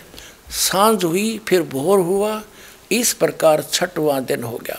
यूँ आकाश और पृथ्वी और उनकी सारी सेना का बनाना समाप्त हो गया और परमेश्वर ने अपना काम जिसे वह करता था सातवें दिन समाप्त किया और उसने अपने किए हुए सारे काम से सातवें दिन विश्राम किया। और परमेश्वर ने सातवें दिन को आशीष दी और पवित्र ठहराया, क्योंकि उसमें उसने सृष्टि की रचना के अपने सारे काम से विश्राम लिया। तो पुणात्माओं इससे स्पष्ट हो गया कि मांस खाने का आदेश किसी भी प्राणी को नहीं है। अब यहाँ समस्या पैदा कर देंगे ये अज्ञानी आपके सामने के शेर और जितने भी ये पशु हैं हिंसक पशु जिनको मांसाहारी मानते हैं तो ये, इनको भगवान ने ऐसे पंजे दिए हैं, नुकीले दांत दिए हैं तो ये तो एक मांस खाने के लिए दिए हैं। नहीं। पुणात्माओं ऐसे प्रमाण आपको दिखाएँगे कि ऐसे महापुरुष हुए हैं जिन्होंने शेरों को आशीर दे दिया, सिंह को लाइन्स को। उन्होंने जीवन भर मांस नहीं खाया और बिल्कुल घास फूस खा करके जैसे इनके पंजे किस लिए दिए हैं? कि जैसे कीकर देखी होगी बबूल आपने उसका ऐसा मोटा मोटा गोंद निकल जाता। पहले बहुत मज़बूत तगड़ी तगड़ी कीकर होती थी। इतना इतना उनका गोंद लग जाता है और बहुत वो पौष्टिक होता है। ऐसे ही कुछ ऐसे पेड़ होते हैं जिनके अंदर बहुत अच्छा गुद्दा निकलता है। उनको पाड़ पाड़ कर ये खाते थे। तो इनको मांस खाने का अधिकार नहीं था, किसी को भी आदेश नहीं, और ना खाते थे प्रारंभ में। मांसाहारी प्राणी नहीं थे। तो फिर क्या हुआ? जैसे अब हम देखते हैं, पवित्र हिंदू धर्म के अनुयायी पवित्र मुसलमानों को बुरा क्यों कहते थे? कि वो मांस खाते इसलिए बुरा मानते थे कि वो मांस खाते और सिख धर्म के अंदर दस महापुरुष हुए हैं। उन दस महापुरुषों ने कभी मांस छुआ तक नहीं। शराब कभी छुई तक नहीं तमाकू सेवन किया नहीं। और ये तो सबसे पीछे चला हुआ धर्म है, सिख धर्म। इसके अंदर कितनी बिजली गिर गई, इतनी जल्दी। मांस खाने लगे, जैसे भेड़िए खाते हैं, शराब पीने लगे। और लुकमा, सुकमा, तमाकू भी सेवन करने लगे। क्या उन महापुरुषों का आदेश था कि तुम ये ऐसा जुल्म करो? या हिंदू धर्म के अंदर कोई ऐसा कोई आदेश है कि मांस खाओ? अगर किसी पुस्तक में मांस खाने का कोई लिखा है तो उस पूर्ण परमात्मा का आदेश नहीं है। वो किसी अन्य व्यक्ति का, फरिश्ते का, कोई देव का आदेश है तो वो हमने मानना नहीं चाहिए। तो कहने का भाव ये है, उस पूर्ण परमात्मा ने उस तत्व ज्ञान में कहा है कि नबी मोहम्मद नमस्कार है, राम रसूल कहाया, एक लाख अस्सी को सौगंध जी नहीं कर चलाया। अरस कुरस पर अलह तकत है, खालिक बिन नहीं खाली, और वह पैगंबर पाक पुरुष थे साहेब के अबदाली। जिन महापुरुषों का नाम लेकर तुम बिस्मल करते हो, गाय और बकरे काटते हो, कहते हैं, एक लाख अस्सी को सौगंध जिन नहीं कर चलाया नबी मोहम्मद नमस्कार है, वो आदरणीय महापुरुष थे, और परमात्मा के राम रसूल कहाया, वो परमात्मा का राम का रसूल था, यानी पैगंबर था। और एक लाख अस्सी हज़ार ऐसे महापुरुष हुए हैं, मुसलमान धर्म के अंदर।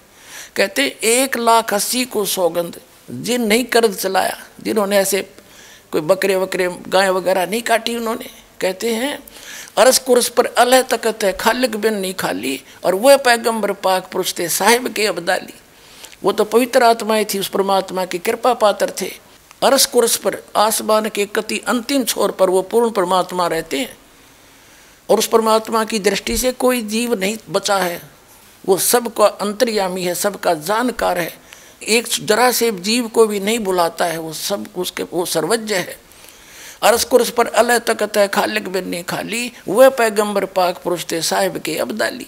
वो उस परमात्मा के, अल्लाह अकबर के, वो पूर्ण परमात्मा के कृपा पात्र थे। उन्होंने ऐसा मांस नहीं खाया जैसा तुम अब खा रहे हो। और जैसा कि दास कहना चाह रहा था, इसी प्रकार आगे चल के प्रत्येक धर्म के अंदर यह गिरावट आती चली गई। हिंदू धर्म मुसलमान धर्म को, यानी उनके धर्मी व्यक्तियों को, हिंदू धर्म के व्यक्ति इसलिए बुरा कहते थे कि वो मांस खाते। अरे हिंदू मुसलमानों तो बढ़ गए तो ये बिजली क्यों गिर गई? क्या उन महापुरुषों का आदेश है? तो इसी प्रकार in the start of the इस यूनिवर्स जब परमात्मा ने सृष्टि रची उस समय कोई भी प्राणी इवन लाइन तक भी, शेर तक भी, सिंह तक भी मांस नहीं खाते थे। फिर यह बिजली गिरती गिरती आ गई तो अब ये सब ऐसा बुरा हाल हो पशुओं ने छोड़ो, आदमी खान लगे। और वकालत करते ही मुसलमान धर्म के प्रवक्ता। मांस खाने की वकालत करते हैं। दर्शकों, अभी आपने सुने जगत गुरु तत्वदर्शी संत रामपाल जी महाराज के विचार। और आइए अब जानते हैं मुसलमान धर्म के प्रवक्ता डॉक्टर जाकिर नाइक जी के विचार। मेरा नाम प्रसाद वेरनेकर है। नमस्कार नाइक साहब। मेरा सवाल यह है कि कौन सा धर्म, किताब या जाति ये इजाज़त देती है कि मासूम जानवरों का कत्ल किया जाए? I mean to fulfil his hunger और taste Like in case of Muslim, you celebrate Bakri Eid, which uh, favors killing of uh, goats, I mean, as a means of festival.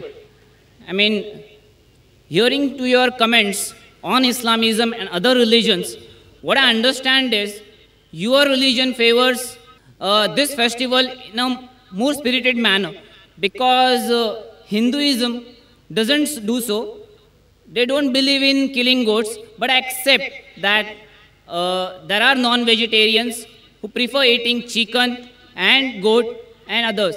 But does Islam favor this thing?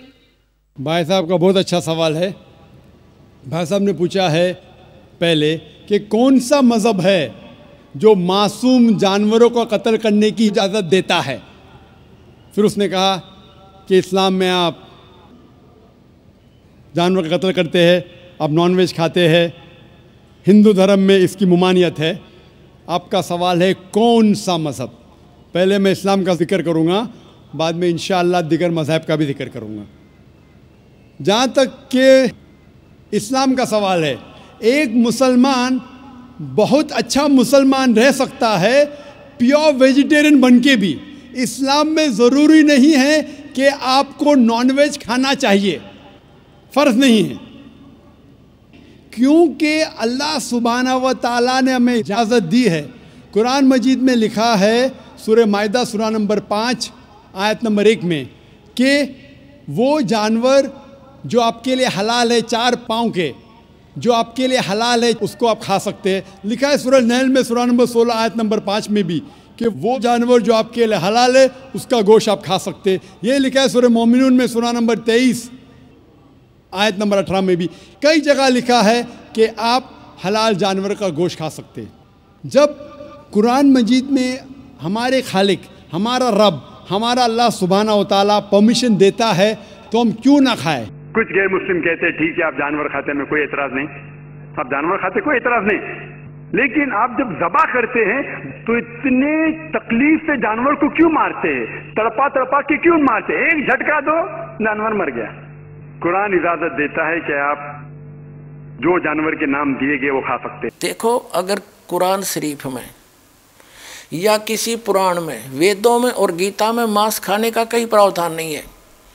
यदि किसी पुराण में और यदि किसी कुरान में और यदि फिर बाइबल में इससे आगे जहाँ परमात्मा ने उस अल्लाह अकबर ने समर्थ भगवान ने छः दिन में सृष्टि रची, सातवें दिन वो तो तख्त पर बैठ गया जाकर विधान बता के कि किसी ने भी मांस नहीं खाना है, ये ये खाने की वस्तुएँ तुम्हें हलाल हैं, बाकी सब हराम है। इससे आगे कोई लेख, उल्लेख है, चाहे वो पुराण में है, चाहे कुरान में है, चाहे बाइबल में, या तोरात में है, या चाहे अन्य किसी इंजिल में है, या ज़बूर के अंदर है। वो अल्लाह अकबर का आदेश नहीं है। वो किसी अन्य देव का आदेश है। उसका आदेश पालन करके आप उस अल्लाह अकबर के विधान को तोड़कर दोषी बन जाओगे। उदाहरण के तौर पर जैसे एक समय एक व्यक्ति की दोस्ती, मित्रता, फ्रेंडशिप एक एसएचओ के साथ थी, दरोगा के साथ। और उस दरोगा के मित्र का कोई साथ के मकान वाला, यानी पड़ोसी, नाइबर, उसको दुखी किया करता था, सताता था। तो उस व्यक्ति ने एक दिन अपने फ्रेंड एस एच ओ से जाकर कहा, दरोगा जी से, कि दरोगा जी, एक मेरा साथ में मकान वाला मुझे बहुत परेशान करता है, किसी तरह भी जीने नहीं देता है। दरोगा जी ने कह दिया एस एच ओ ने, कि मार उसका लठ, माप देख लूँगा। अब उस एस एच ओ एक अधिकारी की आज्ञा का पालन करके उस व्यक्ति ने अपने पड़ोसी के साथ झगड़ा ठान लिया, लट्ठम लट्ठा हो गए और वो उसका पड़ोसी मर गया, उसके सिर में लठ मार दिया उसने। एस एच ओ के कहने से वो पड़ोसी मृत्यु को प्राप्त हो गया। उसके पश्चात क्या हुआ कि वही एस एच ओ वहाँ का प्रभारी था, अपने ही मित्र को पकड़ के लाया हवालात में दे दिया, मृत्यु दंड को प्राप्त हुआ। पुणात्माओं उस व्यक्ति ने राजा का विधान तोड़ दिया। राजा का विधान था, यदि कोई किसी का मर्डर करेगा तो उसको सजाए मौत होगी। ये विधान था राजा का। उस राजा के विधान को तोड़ दिया एक अधिकारी के कहने से तो उसको सजा मिली, सजाए मौत हुई उसको। इसी प्रकार उस अल्लाह अकबर, उस राजा का सारी सृष्टि के पालनकर्ता का, सबकी उत्पत्ति करता का आदेश है कि मांस नहीं खाना बिल्कुल भी। और यदि उसके पश्चात किसी भी पुस्तक के अंदर होली बुक में मांस खाने का प्रावधान है तो वो किसी अन्य, उस भगवान को छोड़कर अन्य देव का, एंजल का, किसी फरिश्ते का आदेश है। वो समझ लो एस एच ओ का आदेश है। उसका विधान टूट जाएगा तो उसके आदेश का पालन किया तो आप दंडित होगे, पाप के भागी होगे। इसलिए वो नहीं करना। समझदार को संकेत बहुत होता। अब आप जी को दिखाया है, परमात्मा नर आकार है, सह शरीर है छः दिन में सृष्टि रची, और परमात्मा ने छठे दिन मनुष्य को अपने जैसा, अपने अनुरूप, अपने शरीर जैसा, अपनी सूरत जैसा उत्पन्न किया, नर और नारी करके उनकी उत्पत्ति की और उनको खाने के लिए आदेश दे दिया। अभी आपने पढ़ा, आप फिर भी पढ़ सकते हैं। अब इसके पश्चात वो परमात्मा छह दिन में सृष्टि रचकर सातवें दिन तख्त पर जा बैठे। वो कौन है? वो बड़ा भगवान है। जैसे मुसलमान भाई उसको बड़ा भगवान कहते हैं।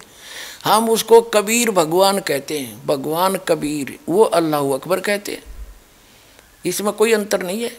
और वेदों में और गीता में उसको परम अक्षर पुरुष कहा है, परम अक्षर ब्रह्म कहा है सचिदानंद घन ब्रह्म कहा है। अब आपको पवित्र कुरान शरीफ से दिखाते हैं। इस सृष्टि रचना के ही एक प्रकरण में कि परमात्मा वही है जो कुरान शरीफ का ज्ञान दाता भी जिसके विषय में नहीं जानता, उसी ने छः दिन में सृष्टि रची, सातवें दिन तक पर जा बैठा। अब देखिएगा, पवित्र कुरान शरीफ हमने फिर उठा ली है। यह वह इलामी किताब है जिसमें कोई संदेह की गुंजाइश नहीं।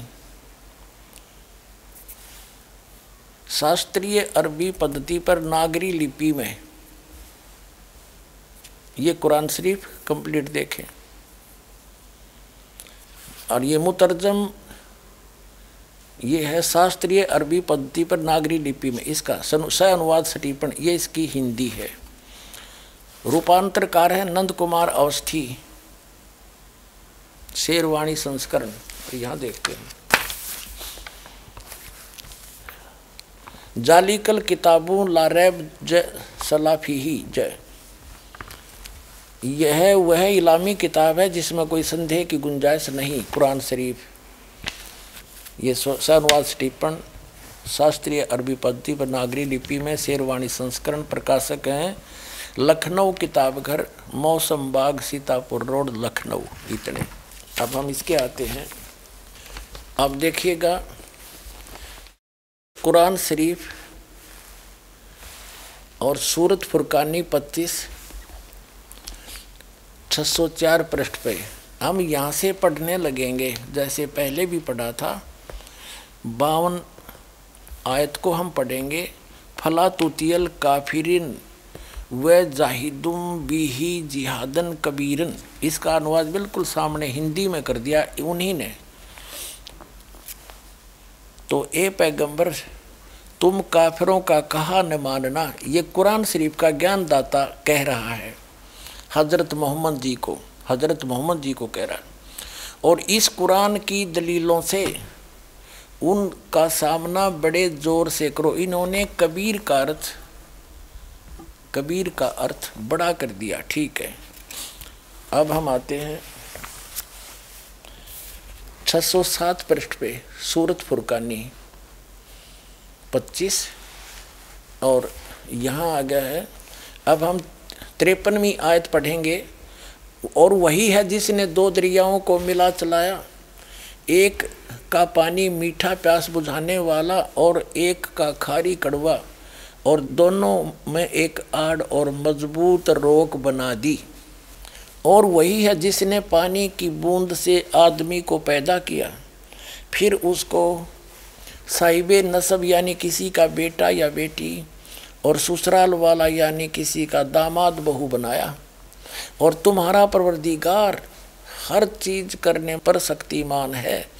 अब पचपन आयत पढ़ेंगे, चौवन पढ़ ली। और काफिर अल्लाह के सिवा ऐसों को पूजते हैं, जो न उनको नफ़ा पहुँचा सकते हैं और न उनको नुकसान पहुँचा सकते हैं। और काफिर तो अपने परवरदिगार से पीठ दिए हुए हैं, मुँह मोड़े हैं। तो और ए पैगंबर, हमने तुमको खुशखबरी सुनाने और सिर्फ़ अजाब से डराने के लिए भेजा है। हज़रत मोहम्मद जी को भेजने वाला वही है जो कुरान शरीफ का ज्ञान दे रहा है, वो कह रहा है कि हमने तुम्हें अजाब से डराने के लिए भेजा, देखिएगा। यहाँ कहते हैं, ए पैगंबर, हमने तुमको खुशखबरी सुनाने और सिर्फ़ अजाब से डराने के लिए भेजा है। इन लोगों से कहो कि मैं तुमसे इस अल्लाह के हुक्म पर कुछ मजदूरी नहीं माँगता। हाँ जो चाहे, अपने परवरदिगार तक पहुँचने की राह इख्तार कर ले। अठावन नंबर में कहा कि, और ए पैगंबर, उस ज़िंदा पर भरोसा रखो, ज़िंदा महात्मा के रूप में। वो अल्लाह अकबर, कबीर परमात्मा, सतलोक से, उस सच्चे सुथान से, अरस कुरस के ऊपर से चलकर आए थे, एक ज़िंदा महात्मा के रूप में मिले थे और भी अन्य महापुरुषों को मिले, आदरणीय धर्मदास साहिब जी को मिले बांधोगढ़ वाले को, ज़िंदा महात्मा के रूप में, आदरणीय मुल्कदास साहिब जी को मिले, आदरणीय नानक साहिब जी को, सिख धर्म के प्रवक्ता को, ज़िंदा महात्मा के रूप में आकर वही अल्लाह अकबर, अल्लाह कबीर मिले, आदरणीय दादू साहिब जी को वही ज़िंदा महात्मा के रूप में मिले, आदरणीय गरीबदास साहिब जी, गाँव छुड़ानी जिला ददर हरियाणा वाले को वही अल्लाह अकबर यानी कबीर परमात्मा, ज़िंदा महात्मा के रूप में आकर मिले। आदरणीय गीसा दास साहिब जी को गाँव खेखड़ा जिला मेरठ, ये उत्तर प्रदेश वाले को ज़िंदा महात्मा के रूप में आकर वो परमात्मा मिलते हैं, ऐसा उसका विधान है। और वेदों में ये प्रमाण है कि वो परमात्मा ऊपर रहता है। राजा के समान देखने में नर आकार है, मनुष्य दृश्य है। वहाँ से गति करके आता, सह शरीर, अच्छी आत्माओं को मिलता है। वही अल्लाह अकबर, वो पूर्ण परमात्मा, आदरणीय हज़रत मोहम्मद जी को भी मिले थे और उनको ऊपर लेकर भी गए थे, लेकिन इन्होंने उस जबरील के भय से, डर से, उस पूर्ण परमात्मा की बात को स्वीकार नहीं किया था। ये आगे आने वाले समय में पूरा इतिहास सुनाएँगे इस घटना का। अब देखिएगा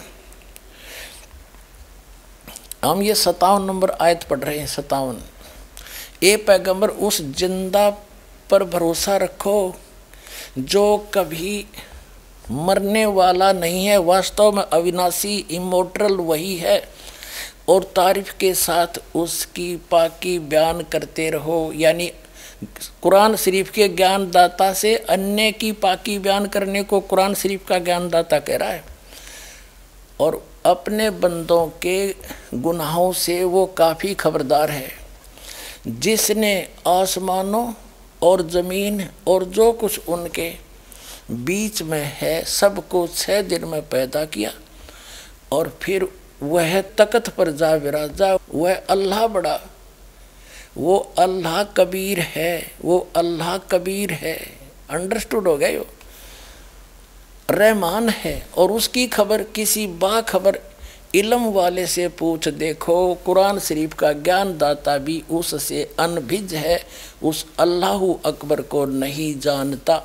जब कुरान शरीफ का ज्ञान दाता ही अल्पज्य है, गीता का ज्ञान दाता भी अल्पज्य है, वेदों का ज्ञान दाता भी अल्पज्य है तो इन पवित्र पुस्तकों में उस कंप्लीट गॉड की जानकारी नहीं है।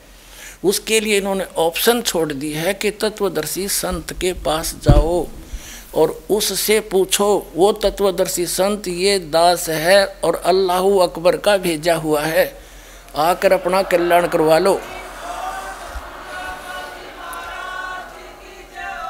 पुण्यात्माओं, इन दोनों पवित्र धर्मों की पवित्र पुस्तकों ने, पवित्र बाइबल, पवित्र कुरान शरीफ कहो पवित्र कुरान मजीद कहो, इन दोनों ने रल मिलकर के सिद्ध कर दिया कि परमात्मा नर आकार है, सह शरीर है, उसका नाम कबीर है, अल्लाह अकबर है, वो कबीर नाम है उसका। और उसी ने छः दिन में सृष्टि रची, सातवा दिन तकत पर जा विराजा।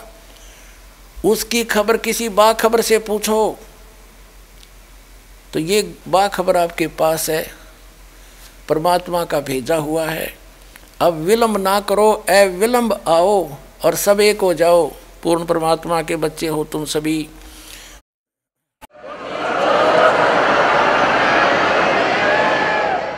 इस दास के द्वारा दिए गए इस सत्य आध्यात्मिक ज्ञान से परिचित होकर के एक मुसलमान भक्त मोहम्मद शहजाद खान उर्फ़ शहजाद दास जी आपको अपना अनुभव बताएँगे इनके मुख कमल से सुने।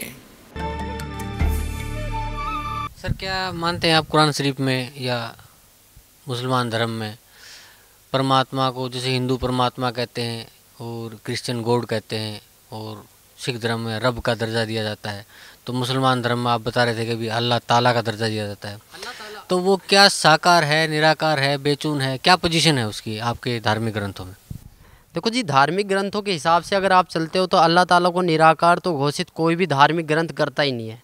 अल्लाह ताला साकार है ना तो वह बेजून है, ना निराकार है। बहुत से कहते हैं, अल्लाह ताला कण कण में समाया हुआ है। ये बात मैं मानता हूँ, अल्लाह ताला कण कण में समाया बट अल्लाह ताला साकार है। जब हमारी कुरान शरीफ में लिख रहा है कि उसने छः दिन में सृष्टि की रचना करी और सातवें दिन सकत पर जा विराजा। विराजने का मतलब बैठा है। वो कोई भगवान है, वो कोई शक्ति है। उसके बारे में, उस अल्लाह ताला के बारे में किसी बाखबर से पूछ कर देखो। बाखबर का मतलब होता है तत्वदर्शी संत। उस तत्वदर्शी संत से पूछ कर देखो। और तत्वदर्शी संत कौन है? कैसे है, उसके बारे में आपको ज्ञान मिलेगा। एक हमारी बुक चल रही है, ज्ञान गंगा, उसको पढ़िए, आपको बहुत लाभ मिलेगा। अपनी कुरान शरीफ को खोल के देखिए। आप जब तक कुरान शरीफ को नहीं खोल के देखोगे, आप निराकार ही साबित करते रहोगे, परमात्मा साकार है। कबीर अल्लाह है, अल्लाह ताला कबीर है, उसका नाम कबीर है, वह सातवें आसमान पर बैठा हुआ है, वह जन्नत में है, उसका नाम कबीर है और उसी की हम प्यारी आत्माएँ हैं, पूरा वर्ल्ड उसी की आत्माएँ हैं, हमें यहाँ से सीधा अपने मालिक के पास जाना है, ना कि शैतान के पास। अगर आपको मेरी बात पे यकीन नहीं है तो आप मौलवी साहबों से जाके पूछो, उनको खंगालो, उनको देखो वो कितने जानते हैं। अगर आपको तब भी पर्सन का उत्तर ना मिले तो आप यहाँ पर आइए, बरवाड़ा सत्संग में आइए सुनिए, मालिक से विचार कीजिए, यहाँ पर ज्ञान लीजिए। अगर आपको फिर भी विचार का यहाँ पर आपको सारे प्रश्नों के उत्तर दिए जाएँगे, यहाँ पर आपको एक संतुष्टि करी जाएगी चारों ओर से। हम सिर्फ़ एक आत्मा है, हम सिर्फ़ एक मानव है, हमारा धर्म जो मानव है, हमारा हिंदू, मुसलमान, सिख, ईसाई से कोई लेना देना नहीं है। अगर इस जाति प्रथा को आप सदा ज़िंदगी चलाते रहोगे तो कभी भी आप अल्लाह ताला की प्राप्ति नहीं कर पाओगे। जो क्यों चल रहा है, ये आपके लिए चला है, ये उस मालिक का फरमान है। अगर आप समझ जाओ तो जल्दी आ जाओगे। नहीं, मालिक की वाणी है, गरीब दास ये वक्त जाता है रोगे इस पैरों नो हकीकत में जब यहाँ पर लेट आओगे तो आपके पास कुछ नहीं मिलेगा। सिकंदर लोधी ने नाम लिया था, वीर सिंह बंगेल ने लिया था, शेख फरीद ने बारह मई बारह साल कुएँ में उल्टा लटक के बोला था कौओ से कि मेरे मांस को छोड़ मेरे मांस को खा लो, आँखों को छोड़ दो, मुझे अल्लाह ताला का दीदार करना है। जब अल्लाह ताला का दीदार करना है तो अल्लाह ताला को बेजून क्यों बताया खुद कबीर परमेश्वर उनके पास आए, वो बोले कि नहीं भाई, कौन है? मुझे छोड़ दो, मुझे कुएँ में लटकने दो। बोले, ए बंदे, ए मुसलमान, तू लटक क्यों रहा है? न बोले, जी, मुझे अल्लाह ताला का दीदार करना है। जब तू अल्लाह ताला का दीदार करना चाहता है तो अल्लाह ताला को निराकार क्यों बताता है? तब से शेख फरीद का थोड़ा माइंड चेंज हुआ। बोले कि यह कोई अल्लाह ताला की शक्ति है। तब उन्होंने सतभक्ति पे, राह पे चले थे। आज वो भी पार हुए हैं। मालिक की रजा हुई है। हमारे सभी मुसलमान भाइयों पे मालिक की रजा हो रही है। आपको अगर मेरी बात कड़वी लगे या मेरी बातों से आपके प्रति कोई दुख आए या मैंने किसी के प्रति कोई गलत व्यवहार किया है, आप खुद देखो अपनी कलाम पाक को उठा के। ना तो कहीं पर मुसलमान के बारे में ये लिखा है कि मुसलमान के लिए कुर्बानी लिख रही है कुर्बानी का मतलब था कि अल्लाह ताला की राह पे अपनी बुराइयों को कुर्बान कर देना, ना कि बकरे को काट देना, मुर्गे को काट देना। हम जितने भी महीने, साल में दो जो त्यौहार आते हैं इस पर हम जितनी भी कुर्बानियाँ करते हैं, ये हमारे पाप कर्म जोड़ रहा है काल। अगर इससे आप मेरी बातों से अगर आपको थोड़ा बहुत भी कुछ मिले तो मैं आपसे रिक्वेस्ट आपसे प्रार्थना या मेरे को कुछ भी समझ के बोल दीजिए। मैं उस परमेश्वर का कुत्ता हूँ जो आपको भोग रहा हूँ और आपको जगाने की कोशिश कर रहा हूँ। आप आइए यहाँ, आपको अगर कोई दिक्कत आती है, कोई शंका, समाधान आती है तो आप ज्ञान चर्चा कीजिए। अपने मुल्ला काजियों को भी उठा के लाइए जिन्होंने अब तक हमें इस इस राह से भटकाया है। सर, अभी आप बता रहे थे कि न हम हिंदू हैं, न मुसलमान हैं, न सिख हैं, न ईसाई हैं, हम सिर्फ़ एक आत्मा हैं। तो आत्मा की मुक्ति कैसे संभव हो सकती है? आत्मा की मुक्ति सतभक्ति से ही संभव हो सकती है। सतभक्ति का मतलब यह है कि हमें सबसे पहले अपने गुरु की तलाश करनी पड़ेगी, एक तत्वदर्शी संत की तलाश करनी पड़ेगी। वो हमें उस अल्लाह ताला, उस खुदा का मार्ग बताएगा, वो अल्लाह ताला के मार्ग की विधि बताएगा, उस विधि पर चलने से उस उसके पथ पर चलने से हम इस शरीर को, जो हमारा नासवान शरीर है, इसको हम छोड़कर अपने मालिक के पास चले जाएँगे। इसी से ही आत्मा की मुक्ति हो सकती है, ना तो नमाज़ पढ़ने से, ना रोज़ा रखने से, ना बकरों को हलाल करने से, ना गायों को हलाल करने से न बक मुर्गों को हलाल करने से इससे ना तो किसी को मुक्ति मिली है और ना ही कोई मुक्त हो पाएगा। तो सर इस जहान में कौन है वो तत्वदर्शी संत जो हमें मुक्ति प्रदान कर सकता है? इस पृथ्वी पर इस पृथ्वी पर एक सतगुरु रामपाल जी महाराज जी हैं जो हमें वो अल्लाह ताला के नुमाइंदे हैं वो अल्लाह ताला के फरिश्ते हैं वो अल्लाह ताला के भेजे हुए एक पैगंबर हैं। अगर आप उनके पास आके नाम दीक्षा, जो भी वो अल्लाह ताला की विधि आपको बताए, उसको अगर आप अपने सच्चे मन से एक तड़प के साथ, जिस प्रकार आप एक नमाज़ को तड़प के साथ, जिस प्रकार एक आप रोज़े को तड़प के साथ करते हो, उसी प्रकार आप इस विधि को भी तड़प के साथ अगर कर लो तो आप hundred percent, hundred one percent आप पार हो जाओगे और उस जन्नत में चले जाओगे, जहाँ वास्तव में ही खुदा है, जहाँ वास्तव में ही अल्लाह ताला है, जो साकार बैठा है, जो हमारे लिए बहुत रोते हैं, जो जिनसे हम बिछड़ के बहुत दुखी हुए हैं। इस संसार में ऐसा कोई सा भी मनुष्य नहीं है जिसके ऊपर दुखों का आप पहाड़ नहीं पड़ा है। अगर वो दुखों का निवारण और इस संसार, इस काल के जाल से छूटना चाहता है, इस शैतान के जाल से तो वो सतगुरु रामपाल जी महाराज की शरण में आए। यही वो खुदा है, यही वो गोड है, यही वो ईश्वर है, यही वो भगवान है, यही वो अल्लाह ताला है, यही वो अल्लाह ताला है, यही वो खुदा है, जो आपको इस काल के जाल से मुक्त करवा सकते हैं। अन्यथा इस पृथ्वी पर ना तो किसी मुसलमान के बख्शी, मुसलमान के प्रवक्ता के बस की है, ना किसी नमाज़ के पढ़ने से होगा, ना रोज़े रखने से होगा, ना ही आपको कुरान ईद और बकरीद मनाने से होगा, ना ही आपको मांस काटने से होगा। सबसे पहले आप आइए और मांस को छोड़ने की कष्ट कीजिए, क्योंकि हम जितनी जीव हत्या करेंगे, उतना ही हमारा पाप कर्म बढ़ता ही चला जाएगा। ये कुरान शरीफ में भी लिख रहा है कि मनुष्य अपने जीव के स्वाद के लिए इस कर्म को कर रहा है। अन्यथा कोई कर्म नहीं है। ना ही तो कहीं मुसलमान वो कुरान शरीफ में लिख रहा है, ना ही कहीं फजल अमाल में लिख रहा है। आप किसी भी एक अच्छे मौलवी काजी से पूछोगे कि आप इस मीट को जायज़ है, नाजायज़ तो वो हंड्रेड परसेंट आपको यही बोलेगा कि ये नाजायज़ है, खाली एक जीव का स्वाद है। इसके अलावा और कुछ नहीं। अगर आप मालिक के पास जाना चाहते हो, सब एक भाई हो, सभी एक बाप की संतान हो, उस बाप को पहचानो और उस बाप की शरण में आइए। और इसके अलावा आप लोगों से क्या कहूँ, आप सब समझदार हो, मेरे से ज़्यादा आप पढ़े लिखे हो, मेरे से ज़्यादा आप जानकारी रखते हो, जितने भी मुल्ला काजी, जितने भी काजी साहब, जितने भी मुसलमान भाई मेरे सब चीज़ों को सुन रहे हैं, मेरी आवाज़ आप तक कानों तक जा रही है तो प्लीज़ मेरी आपसे अरदास है, मेरी एक रिक्वेस्ट है, मेरी एक प्रार्थना है कि कम से कम आप उस कुरान शरीफ को खोल के देखो जो आपने 20-25 साल से वो कुरान शरीफ खोल के नहीं देखी। जब तक आप उस कुरान शरीफ को खोल के नहीं देखोगे, तब तक इस ज्ञान को पाना, उस अल्लाह ताला को पाना आपके लिए इम्पॉसिबल नहीं, बड़ा कठिन सवाल हो जाएगा। आज तक हमें खुद नहीं पता कि वो अल्लाह ताला कौन है और हम अपने बच्चों को क्या बताएँगे कि वो अल्लाह ताला कौन है। जी, धन्यवाद भाई साहब, आपका बहुत बहुत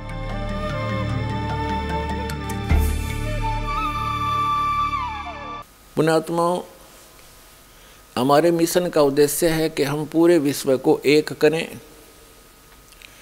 आपसी भाईचारा बढ़े, सबका कल्याण हो, विश्व का कल्याण हो। इस उद्देश्य से दास ने सभी पवित्र धर्मों के, पवित्र सदग्रंथों से गूढ़ रहस्य आपके रूबरू किए। इस सच्चाई को सुनकर एक मुसलमान भक्त वैसे तो बहुत से पुण्यात्माएँ जो बुद्धिमान हैं, ज्ञान सुनने की चेष्टा करते हैं, उनको सीधा समझ में आ जाता है कि हम न तो किसी धर्म या उस धर्म के प्रवर्तक की आलोचना करते हैं, लेकिन जो सदग्रंथों में लिखा हुआ है, उसको पढ़कर सुनाते हैं और निष्कर्ष निकाल रहा है। उदास, इतना ही काम करा तो जीव हमारी जाति है मानो धर्म हमारा, हिंदू, मुस्लिम, सिख, ईसाई, कोई धर्म नहीं है न्यारा। हम एक परमात्मा के बच्चे हैं। हमारे इस उद्देश्य से परिचित होकर के अब आपसी जो बटे हुए भक्त हैं, समाज है, वो समझने लगा है, देखो पुण्यात्माओं, हिंदू हिंदू बने, मुसलमान मुसलमान बने, सिख बने, सिख ईसाई बने ईसाई। यानी सभी भक्त हैं, धार्मिक व्यक्ति हैं। तो धार्मिक व्यक्तियों के नियम एक जैसे होते हैं, शराब नहीं पीना, मांस नहीं खाना, चोरी नहीं करना, परिस्त्री गमन नहीं करना, जारी नहीं करना। डाके नहीं मारे, झगड़ा नहीं करे, किसी की आत्मा नहीं सुखा, दुखानी चाहिए। तो ये जो गुण जिसके अंदर हैं तो वो धार्मिक व्यक्ति हैं। तो इसलिए इस ज्ञान के माध्यम से हिंदू हिंदू बनेगा, मुसलमान मुसलमान वाले नियमों को फॉलो करेगा और सभी हम फिर भक्त बन जाएँगे। तो इस उद्देश्य को समझकर बहुत से मुसलमान भक्त सदग्रंथों की सच्चाई से परिचित होकर के सतलोक आश्रम, बरवाला जिला हिसार से दीक्षित हो रहे हैं। उनमें से एक भक्त है, हारून नेपाल से ये अपने मुख कमल से अपनी आप बीती सुनाएँगे कि उन्होंने कैसे समझा इस यथार्थ ज्ञान को। नमस्कार जी। सत साहब जी। क्या शुभ नाम है आप जी का? जी हारून नाम है मेरा। कहाँ के रहने वाले हैं? जी जिला धौनसा गाँव तुलसियाई नेपाल से रहने वाला हूँ। सुभान मेरे पिता का नाम है। संत रामपाल जी महाराज की शरण में कैसे आए? जी मैं दिल्ली में निजामपुर गाँव में काम करता था खेतों में। तो मैं सस, वो भगत के उपदेशी थे वो उनके खेतों में काम करता था तो उन्होंने मेरे को सत्संग सुनाया करते थे।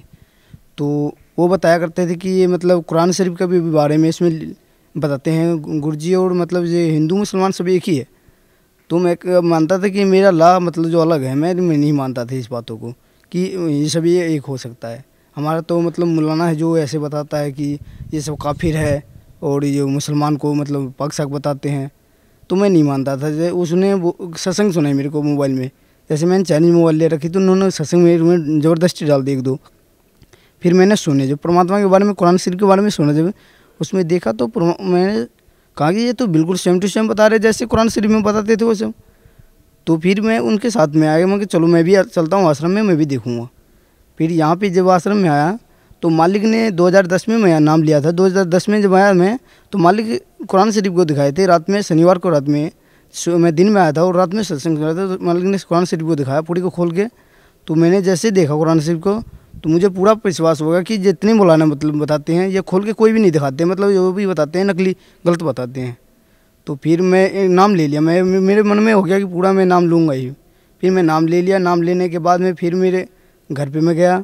घर पे मैंने बताई सबको तो फिर उन्होंने मेरे साथ बवाल करने लग गए, बोले कि हिंदू हो गया तू, ये ऐसा है, वैसा है। फिर मैं बोला कि देखो कुरान शरीफ तो ला के देखो कम से कम। तो कुरान भी बोला मैं तो कोई नहीं माना मेरे भी। ऐसे मैं मैं सबसे अलग हो गया, अपना बर्तन भरा भी अलग कर लिया, और मैं खाने पीने में लग गया अपना। तो ऐसे भक्ति जैसे करते करते एक मेरे को बिजली से भी करंट लगा था। तो परमात्मा ने मुझे बचाया था। बोला था कि बेटे मैं तेरे साथ हूँ और ऐसी बात नहीं है, तू चिंता मत कर, चाहे तेरे साथ कितना भी झगड़े हो, चाहे कुछ भी लड़ाई झगड़ा हो, फिर भी तू डरना नहीं किसी से भी। मालिक से कि नाम तू सिमरता रहना बस, ठीक है, जो तेरे को मैंने उपदेश दिया और तू कि कोई भी तेरे को कष्ट नहीं आने दूँगा मैं। तो परमात्मा की मैं भक्ति करता रहा डटा रहा, मैं अपने विश्वास पे, फिर दो तीन महीने के बाद फिर मैं वापस आ गया था यहाँ पे। फिर परमात्मा के बाद यहाँ निजामपुर गाँव में फिर आया खेतों में, या खेतों में भी काम कर रहा था, कुएँ के अंदर जो मोटर जल गई थी एक बार मोटर को मैं खोलने के लिए गया था तो मोटर को मैंने तार नहीं खोली थी पहले। और वैसे ही उसको चाबी से मैंने खोला तो पहले सोचा कि नीचे वाला बैंड खोल लेता हूँ, जैसे पानी खाली हो जाएगा तो तार तोर खोल दूँगा फिर बाद में, जब तो तार तोर हटाएँगे, जब तो पानी भी खाली हो जाएगा ना, ढीला कर देता हूँ। तो उसके लड़के ने आके पीछे से मोटर का दवाई स्टार्टर का खटका दबा दिया। उन्होंने उसका टार लगा हुआ था, मोटर जला हुआ था, मैंने खोल रहा था ना, पूरा पूरा करंट मारा। तो परमात्मा मुझे सदगुरु संतराम पाल जी महाराज आए और उन्होंने हाथ पकड़ के एकदम से कुएँ से बाहर कर दिया मुझे। और उन्होंने सबने देखा कि अरे अचंभित ये कुएँ से बाहर कैसे होगा? कम से कम तीस फुट गहरा कुआँ था वो। ये निजामपुर गाँव भादौड़ के पास में। यहाँ से सबने देखा तो फिर मेरे को ऐसा लगा भी जो बहुत ज़ोर से करेंट लगा तो उसके लड़के ने बताया, राहुल नाम था उसको, उसने बताया कि मैंने इसका स्टार्टर दबा रखा है। जब मुझे भी मैंने कहा कि मुझे करंट लगा है मुझे गुरु जी ने बाहर निकाला है। तो उन सबने कहा कि यार, ये तो देखते हैं करंट तो उसमें देखा तो सही में स्टार्टर दबा हुआ था। परमात्मा ने स्वयं कह रहा हूँ कि गुरु जी ने निकाला है। तो मालिक ने मुझे बहुत बचाया है और ये सच्चा ज्ञान है। मतलब स्वयं अल्लाह अकबर आए हुए हैं। जो कहते हैं परमात्मा ये मुसलमान जो जितने बताते हैं सभी मतलब स्वयं अल्लाह अकबर आए हुए हैं। कबीर से साहब का ये स्वयं रूप रूप आया संत रामपाल जी महाराज। कुरान शरीफ की सूरत फुरकानी 25 आयत नंबर बावन से सत्तावन में क्या लिखा हुआ है? जी इसमें ये लिखा हुआ है कि कबीरन खबीरन खबीरुल ये सब जो लिखा हुआ है ये परमात्मा के बारे में लिखा हुआ है और ये ये एक विधि दे रखा है कि जो ये कुरान शरीफ का ज्ञान दाता पूरा ज्ञान को नहीं बताता ये पूरे ज्ञान को मतलब तत्वदर्शी संत बताएँगे पूरी निस्तार के साथ में बताएँगे वही बताएँगे और वही बत, कि मतलब अल्लाह को कौन है वही निश्चय बताएँगे। तो इसमें ये दे रखा है। तो कौन है अल्लाह किसे मानते हैं आप? अल्लाह को अब मैं मानता हूँ संतराम पाल जी महाराज है। ये तो मेरे लिए क्योंकि मैं तो कभी अल्लाह को देखा नहीं। और जो उनसे पूछता तो कहते थे कि अल्लाह को हम देख नहीं सकते, अल्लाह तो निराकार है, अल्लाह को हम देख नहीं सकते। ये नहीं बताते थे कि नकली हमारे पास वो विधि नहीं है अल्लाह को देखने की। अब स्वयं परमात्मा से सारे ये मंत्र दिए मेरे को, जाप होने लग गया। अब परमात्मा मुझे दिखाई दे रहे थे, अल्लाह तो मेरे लिए यही है। हाँ सबको कहता हूँ कि ये भाई, भक्ति करो भाई, ये अल्लाह स्वयं आया हुआ है अभी। कुरान शरीफ में बताया गया अल्लाह अकबर कबीर साहब है। कबीर साहब अभी संत रामपाल जी महाराज के रूप में आए हुए हैं। इन्होंने मुझे भी मतलब ये विश्वास निश्चय दे दिया कि मैं मैं भी परमात्मा आया हुआ हूँ। मुझे चमत्कार भी मेरा जान बचा के उन्होंने पूरा विश्वास कर दिया दास को। भक्त समाज को और क्या कहना चाहते हैं? क्या संदेश देना चाहते हैं आप? अपने सभी मुसलमानों भाई से कहना चाहता हूँ जितने भी भक्त समाज है सबको कहना चाहता हूँ कि स्वयं अल्लाह अकबर आया हुआ है और आकर सतलोक आश्रम बरवाला जिला हिसार हरियाणा में आकर नाम उपदेश ले लो। वो अल्लाह ताला स्वयं आया हुआ है कबीर साहब स्वयं संतराम पाल जी महाराज के रूप में आए हुए हैं। जी धन्यवाद आपको बहुत बहुत। दर्शकों तो आइए प्रोग्राम को आगे बढ़ाते हैं और जानते हैं जगत गुरु तत्वदर्शी संत रामपाल जी महाराज के विचार। पुण्यात्माओं मुसलमान धर्म के व्यक्ति हिंदुओं को मुसलमान बाई फोर्स बनाया करते थे। वो क्यों बनाते थे? क्या उनके खेतों में काम करना था? हिंदुओं ने उनके, उनको मुसलमान बनाकर, या कोई उन्होंने अपने नौकर लगाने थे? नहीं। मुसलमान धर्म के व्यक्तियों ने ये मान रखा था कि कुरान शरीफ में सूरत फुरकान 25 के अंदर ये निर्णय दिया हुआ है और पूरी कुरान शरीफ में कुरान ज्ञानदाता जो है कहता है कि एक अल्लाह के अतिरिक्त अन्य की जो पूजा करते हैं, वो अपना जीवन नाश कर रहे हैं। उस अल्लाह अकबर को छोड़कर जो अन्य की पूजा करते हैं, वो अपना जीवन नाश कर रहे हैं। तो मुसलमान धर्म के जो धर्मी व्यक्ति, फॉलोअर हैं, वो ये मान बैठे थे कि ये हिंदू धर्म के जो व्यक्ति हैं, ये भोले भाले हैं, इनको ज्ञान नहीं है, इनका जीवन नाश हो रहा है और इनको इस दिशा में लाएँगे तो इनका कल्याण हो जाएगा। तो इसलिए उन्होंने अपने भाई समझकर आपको मुसलमान बनाना शुरू किया था और वो ये भ्रम था उनको कि हम उस अल्लाह अकबर की इबादत करते हैं, जिसने छः दिन में सृष्टि रची, सातवें दिन तक पर आ बैठा, वो कंप्लीट गॉड है, वास्तव वही है। अब उनको ये भ्रम था। इनका उद्देश्य ये था मुसलमान बनाने का, जैसे अपने छोटे भाई बहन को और बड़े भाई बहन यदि वो कोई टेबलेट नहीं खाता है तो उसको ज़बरदस्ती घोल गाल के पानी में घिसा के सूखे और पकड़ के मुँह और ऐसे ज़बरदस्ती डालते हैं वो रो चाहे राज़ी रहो। किस लिए? कि थोड़ी सी देर रो लेगा इसका रोग नाश हो जाएगा। तो इन्होंने ये जानकर हिंदुओं को मुसलमान बनाना प्रारंभ किया था कि ये अल्लाह को छोड़कर ऐसों की पूजा करते अन्य देवताओं की, अन्य भगवान, अन्य अल्लाह की। जो इनको ना लाभ दे सकते, ना कोई हानि कर सकते। इनका उद्देश्य ये था और कोई खास उद्देश्य नहीं था और संख्या बढ़ाना नहीं था। अब इनको आज पता चलेगा कि ये भी अल्लाह अकबर छोड़ के अन्य की पूजा कर रहे थे, ये भी भ्रम के अंदर हैं। अब इस दास के पास है वो अल्लाह अकबर, वो कंप्लीट गॉड, परम अक्षर ब्रह्म की साधना जिससे पूर्ण मोक्ष होगा, आओ और प्राप्त करो।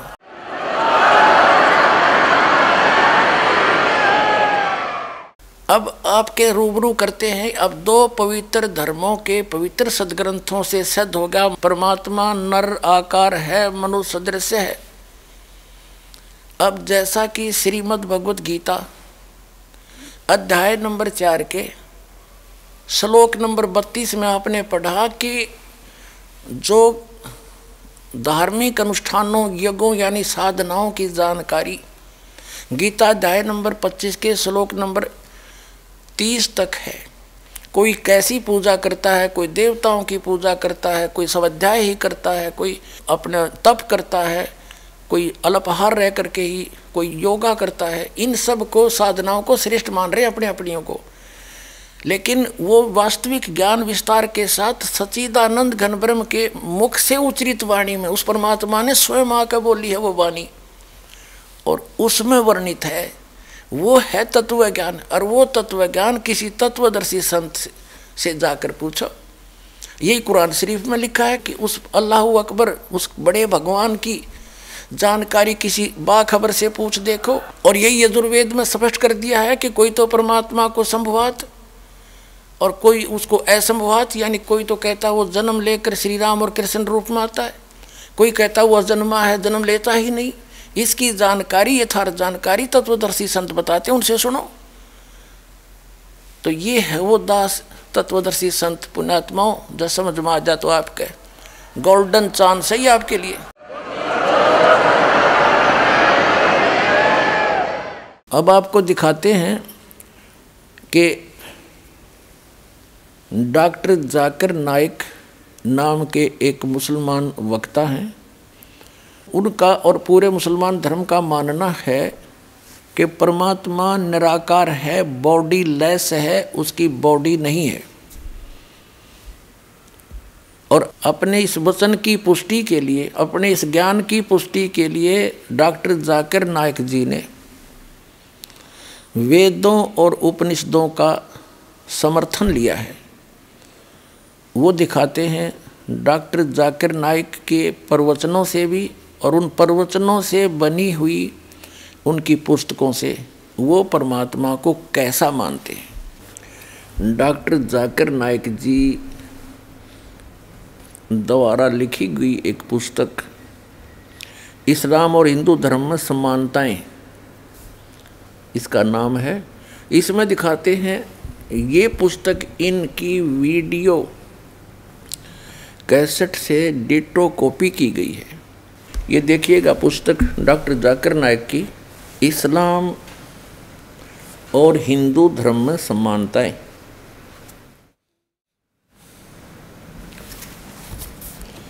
इस्लाम और हिंदू धर्म में समानताएँ डॉक्टर जाकिर नायक, अनुवादक हैं ए एम फहीम। जी, यहाँ से छपी है। और ये इसका पूरा डिटेल है। कॉपीराइट 2008 ऐसे।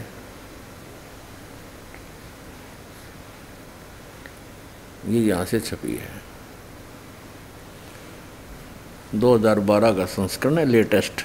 प्रकाशक है A M Faheem Al Hasanat books private limited, ये इतने इतने। इस पुस्तक में दिए गए सारे हवाले और मजमून की पूरी सारी ज़िम्मेदारी से लेखक की है। अगर किसी को कोई बात समझना हो या कोई एतराज़ हो तो इस विषय में किताब के लेखक डॉक्टर जाकिर नाइक साहब से इन नंबरों पर संपर्क कर सकते हैं। और इनके फैक्स नंबर भी हैं। Printed by H S offset printers, Chandni Mahal Nai Delhi इतनी। यहाँ प्रश्न नंबर बारह पे हिंदूइज़म, ये बारह है।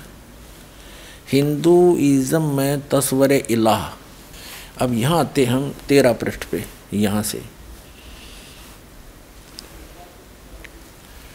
या अपने उस ज्ञान के समर्थन में इन्होंने श्वेता सोतर उपनिषद अध्याय चार, सर्ग बीस को लिया है। न समदर्शी ये इसका अनुवाद, वो है संस्कृत, इसका अनुवाद यहाँ लिखा है, दूसरी साइड में। ये शुद्ध संस्कृत भी नहीं लिख रखे। चौदह पर लिखा है, इसकी शकल देखी नहीं जा सकती, कोई इसे आँखों से नहीं देख सकता, ठीक? क्योंकि ये डगमग ज्ञान है लोगों का, यहाँ देखना। भगवत गीता के सातवें अध्याय के बीस श्लोक का रेफरेंस दिया है भगवत गीता हिंदू ग्रंथों में सबसे ज़्यादा प्रसिद्ध है। भगवत गीता अध्याय सात के बीस श्लोक में लिखा, जिनकी बुद्धि भौतिक इच्छाओं ने चुरा ली है, वही अर्ध देवताओं की पूजा करते अर्ध, यानी अधूरे देवताओं की पूजा करते अर्ध। अर्ध कार्ती ने डम्मी गॉड भी कहा है, वो दिखाते हैं अभी। अब क्या बताया है यजुर्वेद अध्याय नंबर बत्तीस के श्लोक नंबर तीन से इन्होंने लिया है, न तस्य प्रतिमा अस्ति। उसकी कोई शकल नहीं है। ये सिद्ध करना चाहता परमात्मा निराकार है और ये कहना चाहता डॉक्टर नायक जी, कि आपके हिंदू धर्म के ग्रंथों में भी मेरी बात का समर्थन है कि परमात्मा का कोई आकार नहीं, उसकी शकल नहीं। अब आगे देखो। इसी संदर्भ में आगे कहा है यजुर्वेद अध्याय नंबर चालीस के श्लोक नंबर आठ का हवाला देकर कहा कि इसका कोई जिसम नहीं, उसका कोई शरीर नहीं, वह खालिश है, यानी पवित्र है। ठीक, अब इस पुस्तक से हमने इतना ही लेना है। अब आपको दिखाते हैं इंग्लिश के अंदर एज इट इज़ इसी की स्पीच है, ये देखिएगा। Similarities between Hinduism and Islam doctor Zakir Naik. ये है वही similarities between Hinduism and Islam by doctor Zakir Naik. Farid book depot private limited. Similarities between Hinduism and Islam doctor Zakir Naik, edition 2008 का, रुपये चालीस, मूल्य चालीस। Farid book printed by Mohammad Nasir Khan for Farid book depot, private limited, street, Pataudi house, Daryaganj Nai Delhi, इतने इतने और branches ये सारा डिटेल दे रखे printed in Farid enterprises Delhi छः, ठीक? अब इसके हम आपको ले चलते हैं। इस पुस्तक के पेज नंबर टेन पर। यहाँ से पढ़ते हैं हम। भगवत गीता का वही अध्याय नंबर सात के the most popular almost all the Hindu spirituals is the Bhagavad Gita the Bhagavad Gita mention अध्याय चैप्टर सेवन मंत्र बीस। इसका रेफरेंस देख रहे इन्होंने क्या सिद्ध किया है कि those whose intelligence has been stolen by material desires worship dummy gods demigods अधूरे भगवानों की पूजा करते that is whose who are the materialistic they worship dummy gods यानी I E other age that is besides the true God अब ये कहने का भाव ये है कि कुछ तो हिंदू सच्चे भगवान यानी ब्रह्म की पूजा जो एक मानते हैं, उसकी करते हैं। और अधिकतर यानी जो हिंदू हैं, वो डम्मी गॉड, अधूरे अर्ध गॉड, यानी इनकम्प्लीट गॉड की भक्ति करते हैं। डॉक्टर जाकिर नाइक जी का कहना है कि मुसलमान तो कंप्लीट गॉड की भक्ति करते हैं। जिसने कुरान शरीफ का ज्ञान बोला, उसको ये कंप्लीट गॉड मानते हैं। और अन्य को जो हिंदुओं को कह रहे हैं कि अधिकतर हिंदू डम्मी गॉड की भक्ति करते हैं, यानी अधूरे भगवान की, अधूरे अल्लाह की। और सूरत फुरकान, चैप्टर नंबर 25 और आयत नंबर बावन से लेकर उनसठ में कुरान शरीफ का ज्ञानदाता कहता है कि वो अल्लाह अकबर वो है जिसने छः दिन में सृष्टि रची और सातवें दिन तख्त पर जा विराजा। उसकी खबर किसी बाखबर से पूछ लो, यानी कुरान शरीफ का ज्ञानदाता भी उस कंप्लीट गॉड के बारे में जानकारी नहीं रखता, उसकी भक्ति विधि उसको पता ही नहीं वो तुम्हें बताएगा क्या? तो इससे सिद्ध होगा कि कुरान शरीफ का ज्ञानदाता भी डम्मी गॉड है। कंप्लीट गॉड नहीं है, यह भूल लग रही है आपके। आओ इस दास के पास हो कंप्लीट गॉड की complete spiritual way of worship और कंप्लीट स्पिरिचुअल नॉलेज आपका भी उद्धार, आपके बच्चों का भी उद्धार, पूरे विश्व का उद्धार हो जाएगा। अब जो कंसेप्ट क्लियर करने दास जा रहा है कि भगवान को मुसलमान धर्म के व्यक्ति, वैसे तो पूरे विश्व के व्यक्ति सभी निराकार कहते हैं। क्योंकि तत्व ज्ञान उनको है नहीं। तो मुसलमान धर्म के ऊपर आज प्रवचन चल रहे हैं। तो मुसलमान धर्म के व्यक्ति परमात्मा को बॉडीलेस मानते हैं, निराकार मानते हैं, बेचून कहते हैं। और आगे देखो, इसका कंप्लीट इन्होंने कंसेप्ट भी क्लियर कर दिया है कि जो हम कह रहे हैं डॉक्टर जाकिर नाग जी कह रहे हैं कि जो मैं कह रहा हूँ कि परमात्मा निराकार है। उसी के समर्थन में उन्होंने वेदों के कुछ मंत्र लिए हैं और उसमें उदाहरण दिया है कि इन वेदों में भी ऐसा ही कहा गया है और हिंदुओं ने ही उसका अनुवाद किया हुआ है, अपने समर्थन में लिए गए उनके प्रवचन दिखाते हैं। इसी बुक में ये इंग्लिश एडिशन है similarities between Hinduism and Islam ये पुस्तक है डॉक्टर जाकिर नाइक की। इसके हम प्रश्न नंबर दस पर पढ़ रहे थे। ये हमने पढ़ लिया डब्मी गॉड्स के बारे में, यहाँ देखो नीचे। यजुर्वेद चैप्टर चालीस और मंत्र नंबर आठ में क्या कहा है कि it is mentioned in Yajurveda chapter चालीस, वर्ष आठ he is bodiless and pure यानी परमात्मा बॉडीलेस है, उसका शरीर नहीं है। उसकी काया नहीं है, वो ठीक है और शुद्ध है।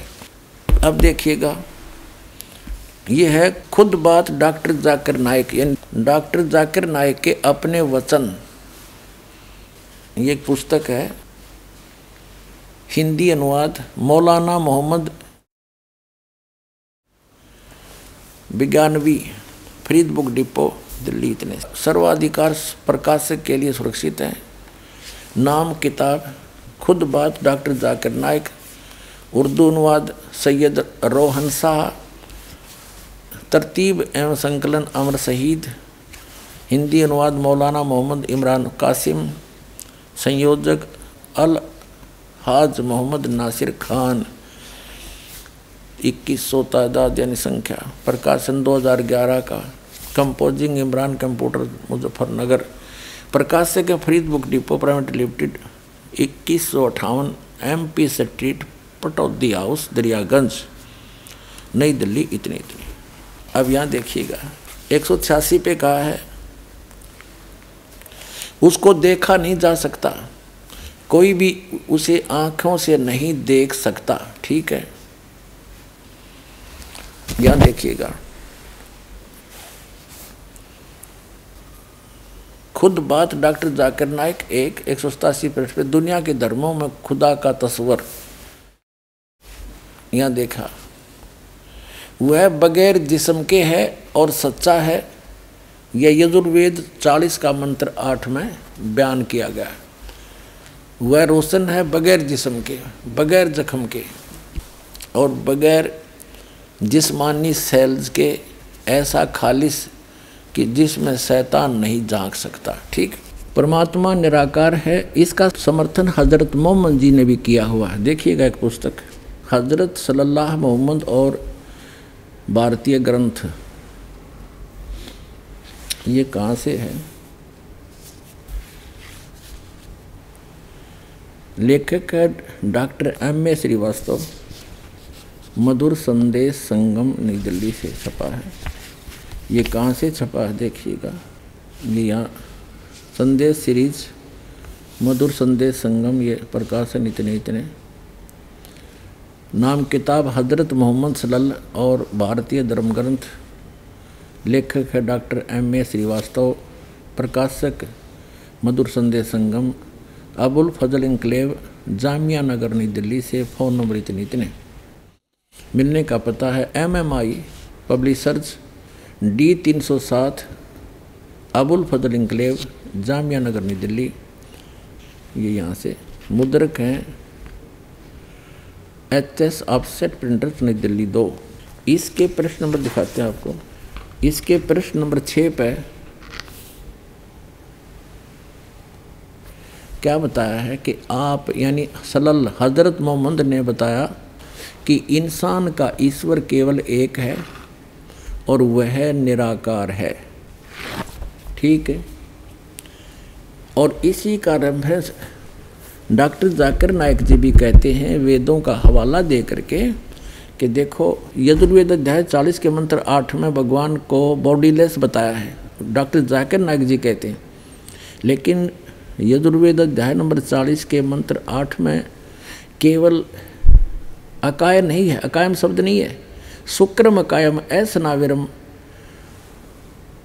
तो सुक्रम कायम का अर्थ होता है कि माता पिता के जो संयोग से बना हुआ, वीर्य से बना हुआ उसका शरीर नहीं है। उसके शरीर में नाड़ी तंत्र नहीं है। बॉडी तो स्वयंभू है, परिभू है।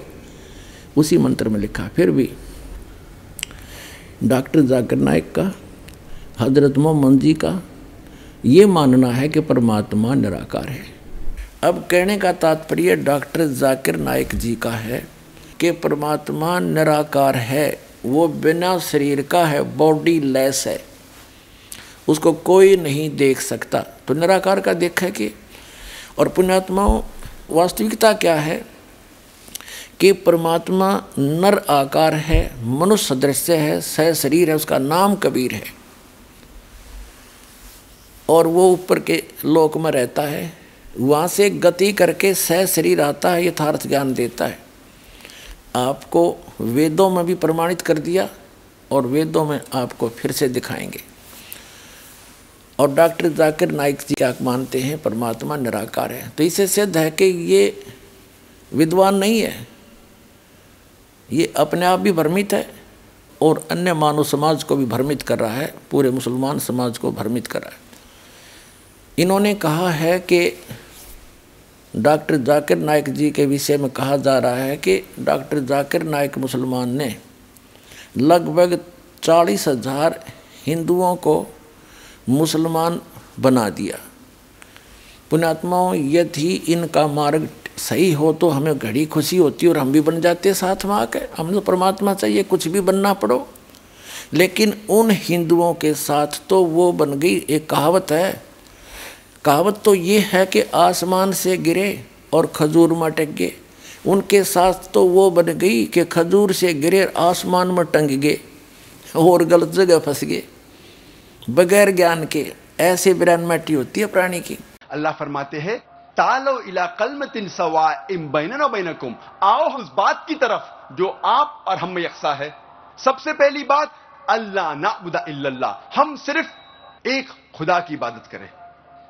कोई भी मज़हब, कोई भी धर्म समझने के लिए हमें धर्म के मानने वालों को नहीं देखना चाहिए।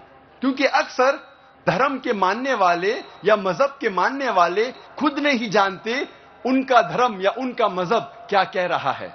सबसे अच्छा और सबसे बेहतरीन तरीका कोई भी धर्म या मज़हब को जानने के लिए है कि उस मज़हब की किताबों का मुताला कीजिए। इसीलिए अगर हम हिंदू धर्म को जानना चाहते हैं तो हमें हिंदू को नहीं देखना चाहिए। हमें तहकीक करना चाहिए हिंदू धर्म की किताबों का। और सबसे ऊँची, सबसे अहम हिंदू धर्म की किताब है वेद। ये वेद हिंदू धर्म में सबसे अहम किताब है। उसके बाद है उपनिषद। पुराणास, इतिहास, मनुस्मृति, लेकिन सबसे अहम है वेद। अगर हम मज़हब इस्लाम को जानना चाहते हैं तो हमें मुसलमानों को नहीं देखना चाहिए। हमें तहकीक करना चाहिए मज़हब इस्लाम की किताबों का। और सबसे अहम किताब मज़हब इस्लाम में है, कुरान मजीद।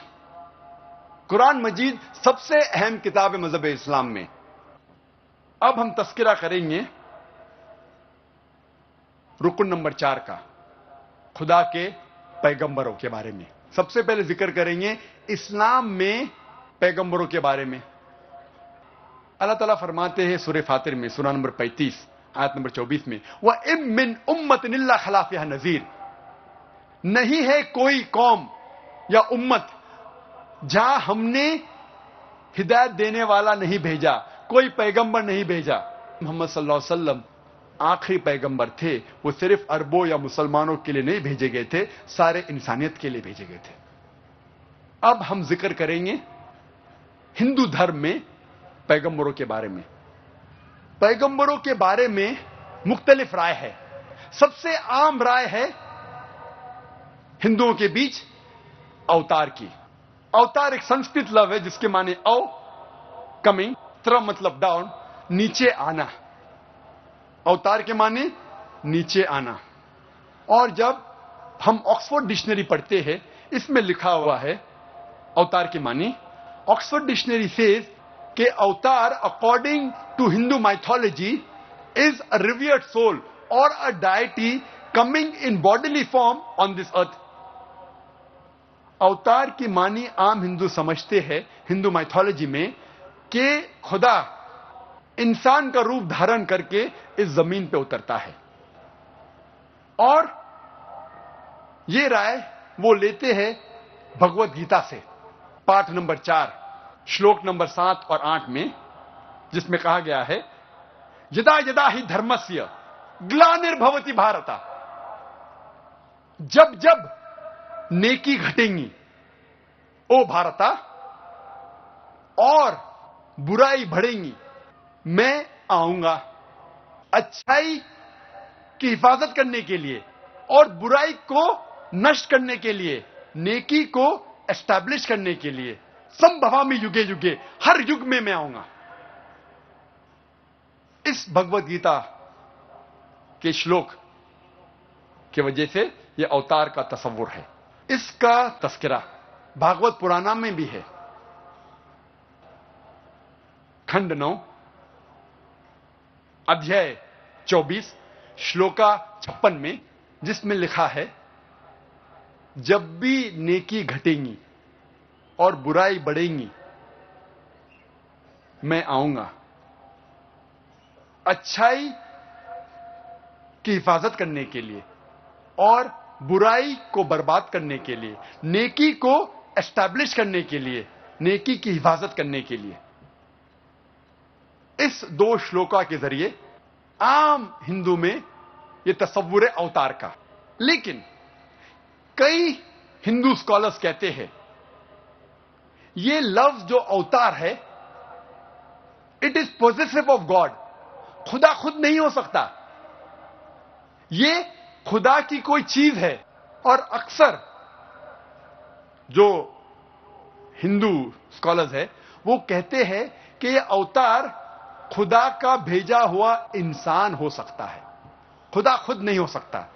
इसीलिए वेद में कहीं भी जो अवतार का आम लोग समझते, उसका ज़िक्र है ही नहीं वेद में। कि खुदा खुद इस धरती पे आए, इस ज़मीन पे आए, इसका ज़िक्र कहीं भी नहीं है वेद में। वेद में ज़िक्र है कि खुदा ने ऋषियों को भेजा।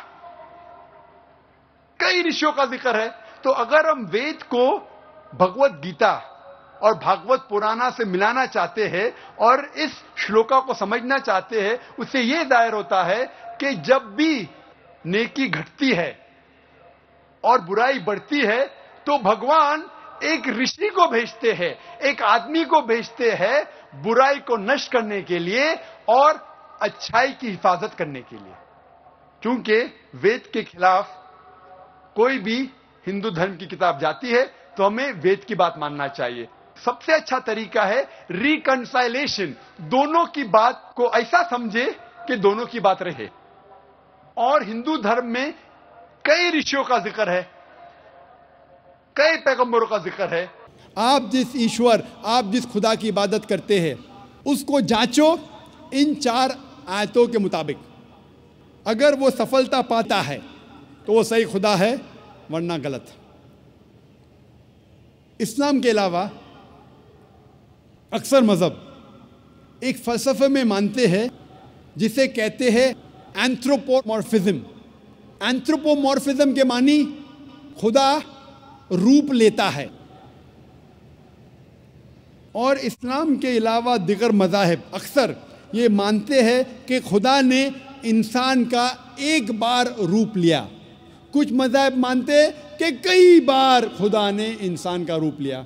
इसे कहते हैं एंथ्रोपोमॉर्फिज्म और आप अगर गौर करेंगे तो उनका फलसफा कहता है एंथ्रोपोमॉर्फिज्म में उसकी एक लॉजिक है, उस फलसफे का एक मंतिक है, और वो कहते हैं कि खुदा, ईश्वर, इतना पाक है, इतना दयालु है, इतना महान है, इतना निराला है इतना मोहब्बत करने वाला है।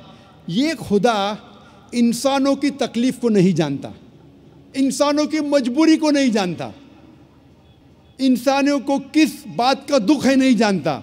इसीलिए ये खुदा इंसान का रूप लेके इस धरती, इस ज़मीन पे आया जानने के लिए इंसानों को क्या तकलीफ़ होती है, इंसानों की मजबूरी क्या है, इंसानों को किस चीज़ की तकलीफ़ है। सोचा जाए तो अच्छा फ़लसफ़ा है। खुदा, ईश्वर, इतना महान, इतना दयालु, इतना पाक, इतना रहमत वाला, वो इंसानों की तकलीफ़ों को नहीं जानता, इंसानों की मजबूरी को नहीं जानता, इंसानों को किस बात का दुख होता नहीं जानता। इसीलिए खुदा इंसान बना जानने के लिए, इंसान के लिए क्या अच्छा है, क्या बुरा है, ताकि वो इंसानों का कानून बना सके। सोचने के लिए तो बहुत अच्छा फ़लसफ़ा है। लेकिन मैं कहता हूँ कि अगर मैंने एक डीवीडी प्लेयर बनाया, मैं डीवीडी प्लेयर का खालिक हूँ, क्या ज़रूरी है कि मैं डीवीडी प्लेयर बनूं? ये जानने के लिए डीवीडी प्लेयर के लिए क्या अच्छा है, क्या बुरा है? क्योंकि मैं डीवीडी प्लेयर का बनाने वाला हूँ, मैं डीवीडी प्लेयर का खालिक हूँ मुझे डीवीडी प्लेयर बनना ज़रूरी नहीं। मैं क्या करता हूँ? मैं इंस्ट्रक्शन मैन्यूल लिखता हूँ। मशीन को चलाने वाली किताब। मशीन को समझने की किताब, जिसे अंग्रेज़ी में कहते हैं इंस्ट्रक्शन मैन्यूल मैं इंस्ट्रक्शन मैन्यूल लिखता हूँ कि अगर आपको डीवीडी को देखना है तो डीवीडी प्लेयर में डीवीडी डालिए और प्ले बटन दबाइए। अगर फास्ट फॉरवर्ड करने का है तो एफएफ का बटन दबाइए। अगर रोकना है तो स्टॉप का बटन दबाइए। इस डीवीडी प्लेयर को पानी में मत डालो, ख़राब हो जाएगा। इस डीवीडी प्लेयर को ऊंचाई से मत गिराओ, नहीं तो ख़राब हो जाएगा। मैं एक इंस्ट्रक्शन मैन्यूल लिखूँगा। मुझे डीवीडी प्लेयर बनने की ज़रूरत नहीं। इसी तरीके से खुदा, ईश्वर इंसान का बनाने वाला है। इंसान का खालिक है। ईश्वर, खुदा को इंसान बनने की ज़रूरत ही नहीं। वो क्या करता है? ईश्वर खुदा एक इंस्ट्रक्शन मैनुअल भेजता है। डॉक्टर जाकिर नायक जी केवल झूठ बोल रहे हैं, गलत एग्ज़ाम्पल कोड कर करके दुनिया को, भोली जनता को लतीफेदार बातें सुना करके अपने पीछे लगा रहे अध्यात्म मार्ग इनके पास शून्य है। पुणात्माओं डॉक्टर जाकिर नायक जी का ये उदाहरण भी कति व्यर्थ है यूजलेस है, निराधार है। इसने कसम खा रखी है कि जो कहूँगा, झूठ कहूँगा और झूठ के अतिरिक्त कुछ नहीं कहूँगा। डॉक्टर जाकिर नायक जी इन बोले, श्रद्धालुओं को गलत उदाहरण दे करके उनको संतुष्ट करता है अपने अज्ञान को उत्तम बनाने के लिए। जैसे डॉक्टर जाकिर नायक जी का कहना है कि जो ये कहते हैं कि खुदा खुद आता है धरती पर, मनुष्य शरीर में, मनुष्य दृश्य, और सबको ज्ञान बताता है, अध्यात्म ज्ञान सुनाता है। तो डॉक्टर जाकिर नायक जी कहते, मैं ये गलत मानता हूँ, ऐसा नहीं होता। अब क्या बताना चाहते हैं कि जैसे एक इंजीनियर ने, एक इंजीनियर ने एक डीवीडी प्लेयर बना दिया और उसके लिए एक इंस्ट्रक्शन मैनुअल बना दिया। तो इंस्ट्रक्शन मैनुअल बना के भेज दिया। तो उस इंजीनियर को डीवीडी प्लेयर बनने की कोई आवश्यकता नहीं। उसने तो उसके लिए इंस्ट्रक्शन मैनुअल भेज दिया। उसके अंदर सारा लिखा है, फॉरवर्ड करे तो ऐसा बटन दबा दो, बैक करे तो ऐसा करा दे, स्टॉप करे, प्ले करे तो प्ले का दबा दो, उसमें सब लिखा है। तो कहते मान लीजिए उस इंजीनियर को डीवीडी प्लेयर बनने की आवश्यकता नहीं उसने तो मैनुअल भेज। दिया उसका भाव ये कहने का है कि अल्लाह ने अपना संदेश भेज दिया कुरान शरीफ नामक इंस्ट्रक्शन मैनुअल मनुष्यों के लिए। और अल्लाह ने मनुष्य बना दिया टेप रिकॉर्डर। और उस टेप रिकॉर्डर के लिए, यानी उसके चलाने के लिए कैसे रहना चाहिए, मनुष्य को क्या खाना चाहिए, कैसे क्रिया करनी चाहिए वो सारी उस इंस्ट्रक्शन मैनुअल में लिख दी, यानी कुरान शरीफ में। भगवान को मनुष्य रूप मारने की क्या आवश्यकता है? इंजीनियर क्या डीवीडी प्लेयर बनना पसंद करेगा? या उसको बन सकता है? यानी वो कहना चाहता है, ये कति क्वाइट इम्पॉसिबल बात है कि परमात्मा धरती पर ज्ञान देने के लिए नहीं आता। अपने आत्माओं जैसे इंजीनियर ने डीवीडी प्लेयर बना दिया। और उसके लिए इंस्ट्रक्शन मैनुअल भी बना दिया। अब वो डीवीडी प्लेयर अपने आप तो उस इंस्ट्रक्शन मैनुअल ने खुद तो पढ़ नहीं सकता, उसको ऑपरेट करने के लिए भी, मनुष्य की ज़रूरत पड़े और पढ़ने के लिए और सुनाने के लिए। अब चीफ इंजीनियर ने अपना जूनियर इंजीनियर भेज दिया और इंस्ट्रक्शन मैनुअल भी भेज दिया। अब उस जूनियर इंजीनियर को यदि वो इंस्ट्रक्शन मैनुअल यानी हिदायतें जो भेजी गई थी डीवीडी प्लेयर के लिए तो ना समझ में आवे तो चीफ इंजीनियर को भी आना पड़ता है उसको समझाने के लिए। तो इसका भाव ये नहीं है कि जूनियर इंजीनियर और चीफ इंजीनियर की योग्यता में बहुत अंतर होता है लेकिन शकल एक जैसी है दोनों मनुष्य जैसे ही होते हैं। उनकी योग्यता में बहुत अंतर होता है। ठीक इसी प्रकार जब इस धरती के ऊपर, पृथ्वी के ऊपर, उन जूनियर इंजीनियरों को, यानी सब के धर्म गुरुओं को, वो इंस्ट्रक्शन मैनुअल यानी धर्म ग्रंथों को ठीक ढंग से वो नहीं समझ पाए तो उस चीफ इंजीनियर अर्थात उस अल्लाह अकबर को स्वयं ही आना पड़ता है और वही आकर के यथार्थ ज्ञान उसका बताता है, क्योंकि वो उसका पूर्ण जानकार होता है। डॉक्टर जाकिर नायक जी कहते हैं कि परमात्मा को यहाँ आने की आवश्यकता क्या है? क्योंकि वो तो जैसे डीवीडी प्लेयर बना दिया तो इंजीनियर को डीवीडी प्लेयर बनने की क्या आवश्यकता है? वो तो इंस्ट्रक्शन मैनुअल भेज देता है। तब भले पुरुष हो क्या डीवीडी प्लेयर उस इंस्ट्रक्शन मैनुअल को पढ़ लेगा? या उसके वो अपने आप को उसको लागू कर लेगा? वो एक जड़ है। अब जैसे आपको उदाहरण दिया है कि जैसे इंजीनियर ने डीवीडी प्लेयर बना दिया और उसकी इंस्ट्रक्शन मैनुअल भी लिख दी, अब उसको समझाने के लिए तो कोई व्यक्ति चाहिए ताकि उसको ऑपरेट करे। तो जैसे चीफ इंजीनियर ने जूनियर इंजीनियर भेज दिया उस डीवीडी प्लेयर के बारे में जानकारी देने के लिए और उसको इंस्ट्रक्शन मैनुअल भी भेज दी और उस जूनियर इंजीनियर कर नहीं समझ में आई तो वो चीफ इंजीनियर भी स्वयं आता है उसको समझाने के लिए, उसका कर्तव्य बनता है। और वो भी मनुष्य जैसा है, जूनियर इंजीनियर भी मनुष्य जैसा है और चीफ इंजीनियर भी मनुष्य ही है, लेकिन उनकी योग्यता मंत्र है। और परमात्मा भी मनुष्य जैसा है, पवित्र बाइबल की उत्पत्ति ग्रंथ में। अध्याय नंबर एक श्लोक नंबर 26 और 27 में स्पष्ट किया हुआ है कि परमात्मा ने मनुष्य को अपने जैसा उत्पन्न किया। परमात्मा ने मनुष्य को अपने स्वरूप के अनुसार यानी मनुष्य जैसे ही है भगवान अपने स्वरूप अनुसार उत्पन्न किया उसको नर और नारी करके उस, उनकी उत्पत्ति की। ये पवित्र बाइबल संपूर्ण जीवन अध्ययन बाइबल।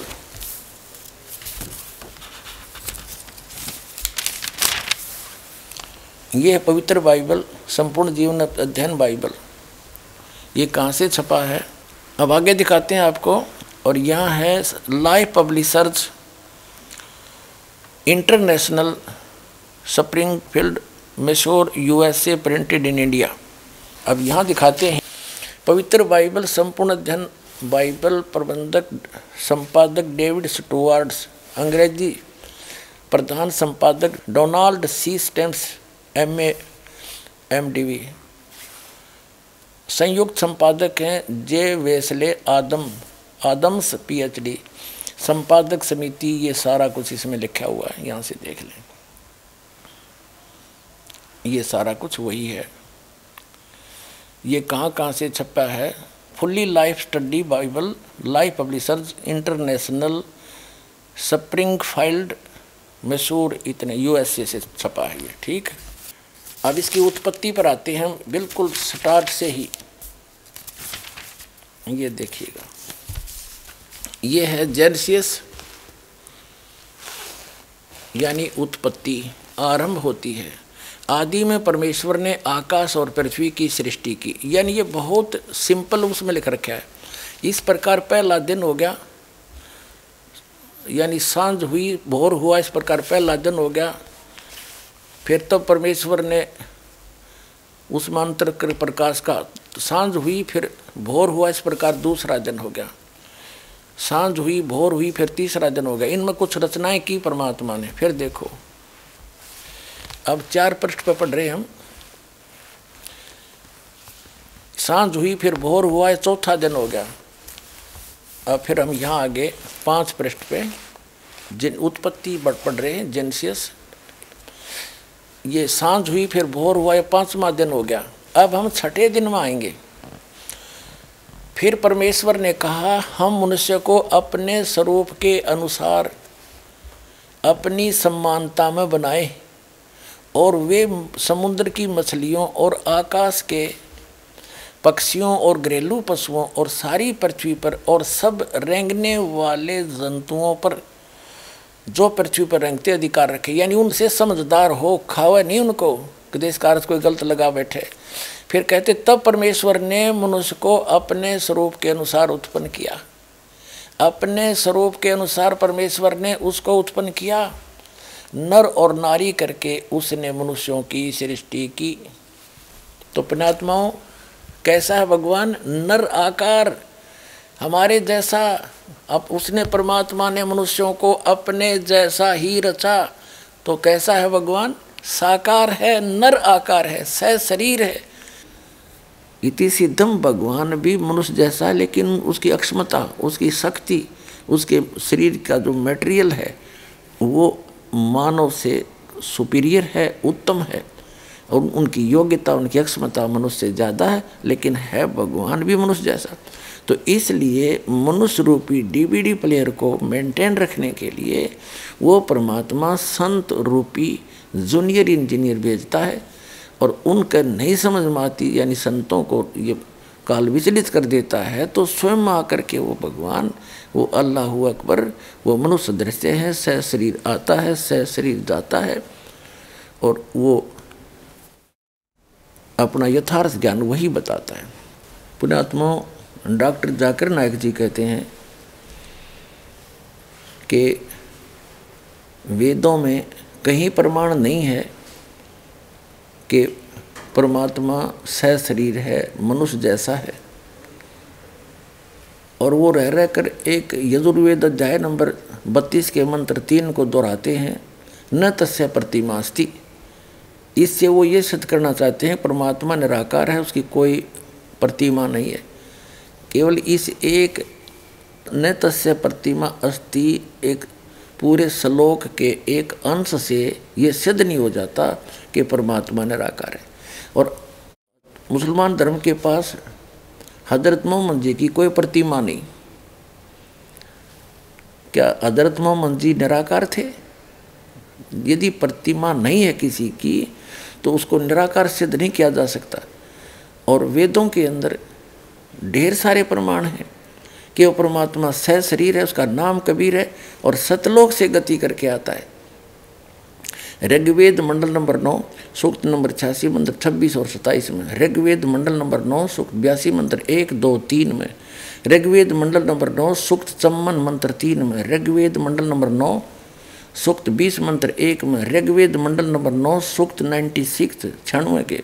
मंत्र नंबर सोलह से लेकर बीस तक में, ऋग्वेद मंडल नंबर नौ, सूक्त नाइन्टी फोर मंत्र एक में, ऋग्वेद मंडल नंबर नौ, सूक्त नाइन्टी फाइव मंत्र नंबर दो में, ऋग्वेद मंडल नंबर नौ, सूक्त एक, मंत्र नौ में, और इनमें क्या वर्णन है कि वो परमात्मा ऊपर के लोक में रहता है। सब भवनों के, सब लोकों के ऊपर रहता है। वह सिंहासन पर राजा के समान विराजमान है। और उसका नाम कबीर है, वो वहाँ से चल कर गति करके आता है, सह शरीर आता है, अपने शरीर को हल्का कर लेता है और यहाँ अच्छी आत्माओं का आकर मिलता है, उनको ज्ञान देता है और वो अपने मुख कमल से अपना यथार्थ ज्ञान बोलता है और कवियों की तरह घूमता फिरता है, कवियों की तरह आचरण करता है। और इन्हीं वेदों के अंदर पूर्ण परमात्मा मनुष्य दृश्य है, सैकड़ों प्रमाण है। ऋग्वेद मंडल नंबर एक, सूक्त इकतीस, मंत्र सत्रह में मनुष्य तक ने लिखा है। मनुष्य के समान है परमात्मा। ऋग्वेद मंडल नंबर एक, सूक्त एक सौ चौवालीस मंत्र ग्यारह में, नरवत देव, मनुष्य के समान है परमात्मा। ऋग्वेद मंडल सात, सूक्त ग्यारह मंत्र तीन में मनुष्यवत अग्नि परमात्मा मनुष्य के जैसा है। ऋग्वेद मंडल नंबर सात, सूक्त दो मंत्र तीन में, परमात्मा मनुष्यवत अग्नि परमात्मा मनुष्य जैसा है। ऋग्वेद मंडल नंबर एक, सूक्त चालीस मंत्र, तीन में मनुष्यवत शंभु, परमात्मा मनुष्य जैसा है। ऋग्वेद मंडल नंबर आठ, सूक्त अठारह मंत्र, इक्कीस में नरवत वरुण परमात्मा नर जैसा है, मनुष्य सदृश्य है। ऋग्वेद मंडल नंबर आठ, सूक्त तैतालीस मंत्र, सत्ताईस में मनुष्यवत अग्नि परमात्मा मनुष्य जैसा है। यजुर्वेद अध्याय नंबर सात, मंत्र उनतालीस में नरवत महान इंद्र, वो महान परमात्मा, वो अल्लाह अकबर नरवत मनुष्य जैसा है। और भी ढेर सारे प्रमाण हैं। तो ये डॉक्टर जाकिर नायक जी एक नंबर का झूठा व्यक्ति है। इसको कख भी पता नहीं वेदों और किसी भी सदग्रंथ का। और इसने तो कसम खा रखी है कि जो कहूँगा झूठ कहूँगा, झूठ के अतिरिक्त कुछ नहीं कहूँगा। पुणात्माओं इससे बचो और सदग्रंथों को समझो, सतलोकाश्रम बरवाला माओ और अपना कल्याण कराओ। और देखिएगा इन वेदों के, इन्हीं मंत्रों के रूबरू कराते हैं आपको। पुणात्माओं ये डॉक्टर जाकिर नायक जी का ये उदाहरण भी कति व्यर्थ है। यूजलेस है निराधार है। इसने कसम खा रखी है कि जो कहूँगा, झूठ कहूँगा और झूठ के अतिरिक्त कुछ नहीं कहूँगा। अपने आत्मा वो अल्लाह अकबर स्वयं आते हैं अपना यथार्थ ज्ञान देने के लिए और अपने जूनियर इंजीनियरों को भी भेजते हैं, उनको भी इंस्ट्रक्शन देते हैं, उनको नहीं समझ में आती स्वयं आकर के उनको बताते हैं, वास्तविकता, इसका ऐसे करो, ऐसा अर्थ बनता है। तो अब उस परमेश्वर ने अपना ये भेज रखा है, जूनियर इंजीनियर, इन सब मनुष्य रूपी टेप रिकॉर्डरों को ठीक ढंग से चलाने के लिए। और वो इंस्ट्रक्शन मैनुअल उसने खुद ही दे रखा है। Complete in all respect. अभी तक जितने भी मैनुअल इंस्ट्रक्शन थे, यानी धर्म ग्रंथ थे, वो इनकम्प्लीट थे। क्योंकि कंप्लीट तो वो कंप्लीट ही दे सकता है। अपने द्वारा रची हुई सृष्टि को वो खुद ही बता सकता है। और उसके लिए कुरान शरीफ का ज्ञानदाता सूरत फुरकानी पच्चीस आयत बावन से उनसठ में स्वयं कहता है कि वो क्रिएटर है, जिसने छः दिन में सृष्टि रची सातवें दिन तकत पर जा बैठा।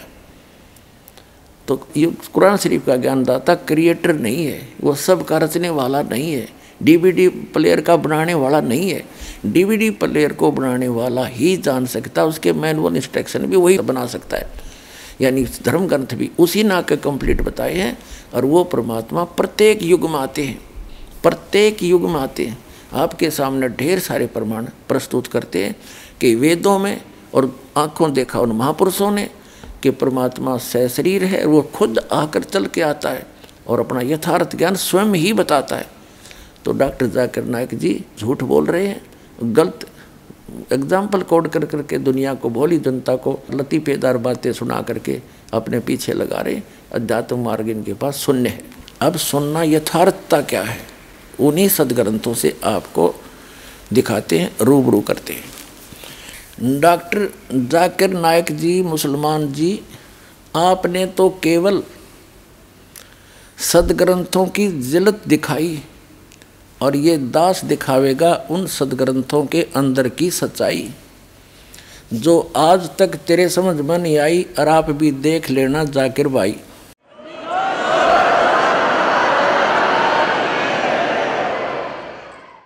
अब आपको पवित्र वेदों में सिद्ध करते हैं, परमात्मा नर आकार है, मनुष्य दृश्य है, और सह शरीर है, उसका नाम कबीर है, वो ऊपर रहता है सतलोक के अंदर, वहाँ से सचखंड से, यानी उस। शाश्वत स्थान में सनातन परम धाम में रहता है, जहाँ से चलकर फिर गति करके आता है, या अच्छी आत्माओं को मिलता है उनको। यथार्थ ज्ञान, वास्तविक ज्ञान वही बताता है करके अपने मुख कमल से। अब देखिएगा, पवित्र वेद दिखाते हैं। पवित्र ऋग्वेद आपको दिखाते हैं पहले पवित्र ऋग्वेद के अंदर। ये है ऋग्वेद मंडल नंबर नौ और दस इकट्ठे ही हैं। अनुवादित हैं ये। ये कहाँ से प्रकाशित है? सार्वदेशी कार्य प्रतिनिधि सभा, महर्षि सिद्धांत भवन, रामलीला मैदान, नई दिल्ली से। महर्षि सिद्धांत सरस्वती कृत। मुद्रक है प्रिंस ऑफ़ सेट प्रिंटर पंद्रह सौ दस पटौदी हाउस, दरियागंज, नई दिल्ली से।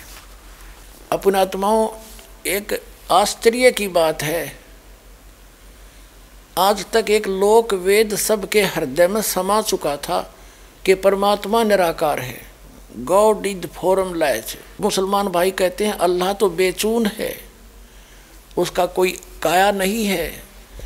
हरनों के ऊपर बैठा सातवें आसमान पर। फिर बिना काया का बैठा कि है किस रूप में बैठा है, ये तो आज तक निर्णय कर दो।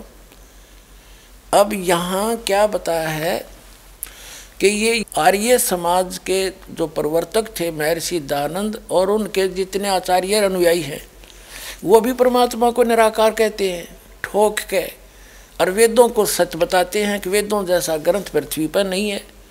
हर वेद आप अनुवाद कर रहे हैं। ओए होए। तो कबीर साहब कहते हैं, मोती मुक्ता दर्शत ना ही ये जगह सब अंदरे दिखत के त नैन चश्मे इनका फिरा मोतिया बंदरे ये दिखत थे विद्वान, इनका मोतिया बंद हो रहा था, अज्ञान रूपी। जैसे किसी को मोतिया बंद हो जाना आँखों में एक रोग होता है। उसकी आँखें तो बिल्कुल स्वस्थ दिखाई देती हैं, स्वस्थ। जैसे इनमें कोई रोग नहीं, लेकिन उसको दिखता कुछ नहीं। तो परमात्मा कहते हैं, ये दिखे थे विद्वान और कहें निराकार। इनका कख भी नहीं पता, अनुवाद खुद कर रहे हैं और फिर भी निराकार का ढोल पीट रहे हैं। डॉक्टर जाकिर नाइक नाम के एक मुसलमान वक्ता हैं।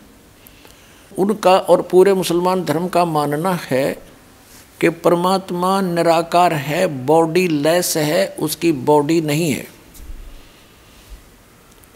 और अपने इस वचन की पुष्टि के लिए, अपने इस ज्ञान की पुष्टि के लिए डॉक्टर जाकिर नायक जी ने वेदों और उपनिषदों का समर्थन लिया है। वो दिखाते हैं डॉक्टर जाकिर नायक के प्रवचनों से भी और उन प्रवचनों से बनी हुई उनकी पुस्तकों से वो परमात्मा को कैसा मानते हैं? डॉक्टर जाकिर नाइक जी द्वारा लिखी गई एक पुस्तक, इस्लाम और हिंदू धर्म में समानताएँ, इसका नाम है, इसमें दिखाते हैं, ये पुस्तक इनकी वीडियो कैसेट से डिटो कॉपी की गई है।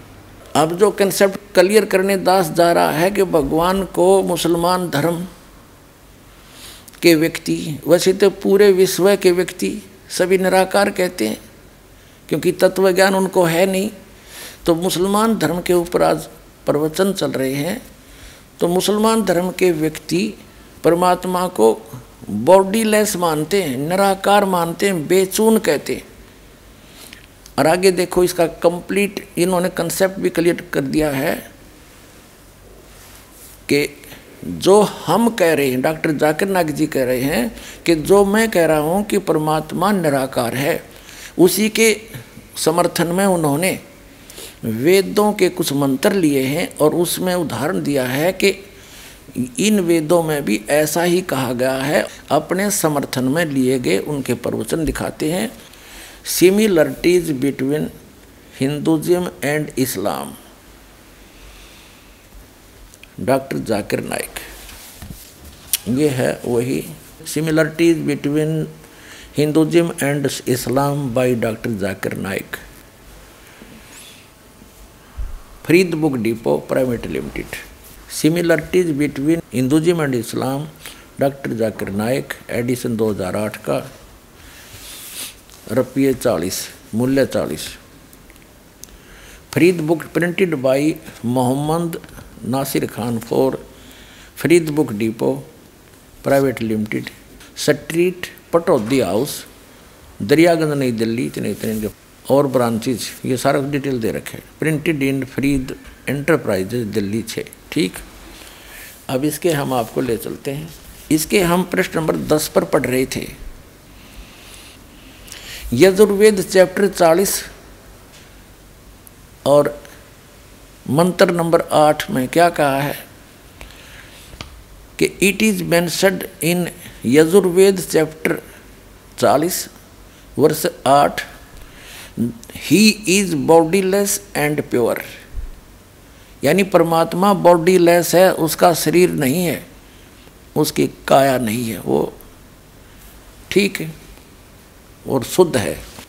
अब देखिएगा, ये है खुद बात डॉक्टर जाकिर नायक। यानी डॉक्टर जाकिर नायक के अपने वचन। ये एक पुस्तक है, हिंदी अनुवाद, मौलाना मोहम्मद इमरान कासिम, विज्ञानवी फरीद बुक डिपो, दिल्ली इतने। सर्वाधिकार प्रकाशक के लिए सुरक्षित है। नाम, किताब, खुद बात डॉक्टर जाकिर नायक। उर्दू अनुवाद सैयद रोहन शाह, तरतीब एवं संकलन अमर शहीद, हिंदी अनुवाद मौलाना मोहम्मद इमरान कासिम, संयोजक अल हाज मोहम्मद नासिर खान, इक्कीस सौ तादाद यानी संख्या, प्रकाशन 2011 का, कंपोजिंग इमरान कंप्यूटर मुजफ्फरनगर, प्रकाशक Farid book depot, private limited, इक्कीस सौ अट्ठावन M P street Pataudi house Daryaganj, New Delhi इतनी इतनी। अब यहाँ देखिएगा, एक सौ छियासी पे कहा है। उसको देखा नहीं जा सकता। कोई भी उसे आँखों से नहीं देख सकता, ठीक है? यहाँ देखिएगा। खुद बात डॉक्टर जाकिर नाइक एक एक सौ सतासी पृष्ठ पे, दुनिया के धर्मों में खुदा का तस्वर। यहाँ देखा। वह बगैर जिसम के है और सच्चा है। यह यजुर्वेद चालीस का मंत्र आठ में बयान किया गया वह रोशन है बगैर जिसम के, बगैर जख्म के और बगैर जिस्मानी सेल्स के, ऐसा खालिश कि जिसमें शैतान नहीं झाँक सकता। ठीक? अब कहने का तात्पर्य डॉक्टर जाकिर नाइक जी का है कि परमात्मा निराकार है। वो बिना शरीर का है बॉडी लेस है। उसको कोई नहीं देख सकता। तो निराकार का देख है कि, और पुण्यात्माओं, वास्तविकता क्या है? कि परमात्मा नर आकार है, मनुष्य सदृश्य है, सह शरीर है, उसका नाम कबीर है। और डॉक्टर जाकिर नाइक जी क्या मानते हैं? परमात्मा निराकार है। तो इसे सिद्ध है कि ये विद्वान नहीं है। ईसाई धर्म के धर्मी व्यक्ति पवित्र बाइबल को सिरोधार्य मानते हैं, उस जैसा ग्रंथ नहीं मानते हैं और परमात्मा को फॉर्मलेस बताते निराकार बताते इसमें स्पष्ट लिखा है, नराकार मनुष्य दृश्य है। और पवित्र कुरान शरीफ में स्पष्ट लिखा है कि वो छः दिन में सृष्टि रची, उसने सातवें दिन तख्त पर जा विराजा जा विराजा को निराकार क्या बैठेगा? वो मनुष्य दृश्य है, वहाँ जा बैठा है, वहाँ पर। तो बैठा है तो कोई आकार है उसका? तो यहाँ परमात्मा ने सूक्ष्म वेद के अंदर उस, तत्व ज्ञान में जो स्वयं आकर बताया यथार्थ ज्ञान कभी अल्लाह अकबर ने उस अल्लाह कबीर ने कबीर देव ने कबीर साहब ने हम कबीर साहब कहें ये अल्लाह अकबर कह देते हैं घना फ़र्क नहीं है। उसने स्वयं आकर बताया है कि मोती मुक्ता दर्शत नाही ये जग है सब अंदरे और दिखत के ते नैन चश्मिन के फेरा मोतिया बंदरे दिखे विद्वान बड़े वक्ता अटपट करके पता नहीं नो सोचा, इतनी धारा हुआ एक भाषण दे देते हैं।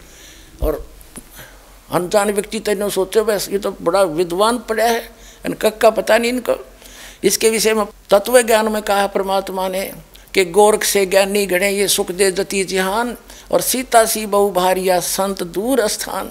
प्रवक्ताओं की गिनती नहीं, एक तो एक बढ़ के इस दास का जन्म बाई व्रत हिंदू धर्म के अंदर जन्म हुआ, लेकिन अब जब सब सदग्रंथों का ज्ञान और उस तत्व ज्ञान से सबका मिलान किया तो दास को पता चला कि जीव हमारी जाति है मानव धर्म हमारा, हिंदू, मुस्लिम, सिख, ईसाई, कोई धर्म नहीं है न्यारा। अब एक वास्तव में मुसलमान ये दास है, वास्तव में ईसाई ये दास है, वास्तव में हिंदू ये दास है, वास्तव में सिख ये दास है। कोई हमारा अनुयायी है, ये सारे वही वास्तव में मुसलमान ये हैं, वास्तव में सिख यही है, वास्तव में ईसाई यही है, वास्तव में हिंदू यही है। जो इन सब नियमों का पालन कर रहे हैं मेरे बच्चे, जो एक धर्म के धर्म ने पालन करने चाहिए।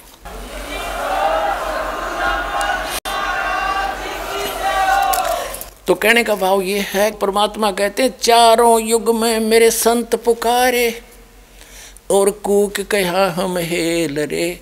हीरे माणिक मोती बरसे ये जग सुगता ढेल रे। परमात्मा ने स्वयं आकर बोला है कि चारों युग में जिन महापुरुषों को, अच्छी आत्माओं को मैं मिला, उनको ज्ञान दिया, उन्होंने मेरे गुणगान किए। और सच्चाई सत्ज्ञान अब भक्तों को देना चाहा, लेकिन ये भोली आत्माएँ नकली संतों, पंथों, आचार्यों, शंकराचार्यों, काजी और मुल्लाओं में फंस गए। ये मुझे पहचान नहीं सके। मेरे संतों का इन्होंने कदर नहीं किया। और जिस कारण से ये उस मोक्ष रूपी तत्व ज्ञान रूपी हीरे और मोतियों को छोड़कर, यानी एक अल्लाह अकबर की भक्ति ना करके आन उपासना एक रूपी कंकर पत्थर इकट्ठे कर रहे हैं, यानी ये मोक्ष मार्ग से अपरिचित हैं, कोसों दूर हैं, और हम चारों युग में बता के चले गए। उसी का प्रमाण दे रहे हैं वेद। कि वो कबीर नाम है, उस परमात्मा का कबीर देव वो ध्यूलोक के तीसरे पृष्ठ पर विराजमान है, वहाँ पर एक सफ़ेद कलर की धरती है। सफ़ेद रंग जैसे एक बालू रेत होता है कि तक काली मिट्टी है। ऐसे वहाँ की मिट्टी वाइट है। सतलोक शाश्वत स्थान की, जहाँ परमात्मा, जहाँ अल्लाह अकबर का निवास स्थान है। और वहाँ से वो गति करके आता है, अच्छी आत्माओं को मिलता है। उनको तत्व ज्ञान से परिचित कराता है। और वो अपने मुख कमल से वाणी बोल बोल के यथार्थ ज्ञान सुनाता है, कवियों की तरह, दोहावलियों के माध्यम से, शब्दावलियों के माध्यम से। वो उसका नाम कबीर देव है, देखिएगा। ये देखना, हम ऋग्वेद पढ़ रहे हैं, ऋग्वेद। आपको इसका पूरा प्रकरण दिखा दिया था। ऋग्वेद मंडल नंबर नौ, सूक्त नंबर छियासी, मंत्र नंबर छब्बीस में कहा है कि यज्ञ करने वाले यजमानों के लिए परमात्मा, यज्ञ माने धार्मिक अनुष्ठान अर्थात पूजा करने वाले यजमान माने भक्तों के लिए परमात्मा। सब रास्तों को सुगम करता हुआ उनके विघ्नों को मर्दन करता है, उनके संकटों का नाश करता है और उनको पवित्र करता हुआ और अपने रूप को सरल करता हुआ है। वह कांति में, परमात्मा। यहाँ इन्होंने इस कबीर रचो इस कबीर का, हम इसको कबीर बोल रहे हैं कबीर। हम वह को वह बोलते हैं अपनी भाषा में, जैसे किसी का नाम वेद प्रकाश है, और हम कहेंगे उसको वेद प्रकाश, और वो भी कोई उससे पूछेगा, कौन है भाई? क्या नाम है तेरा?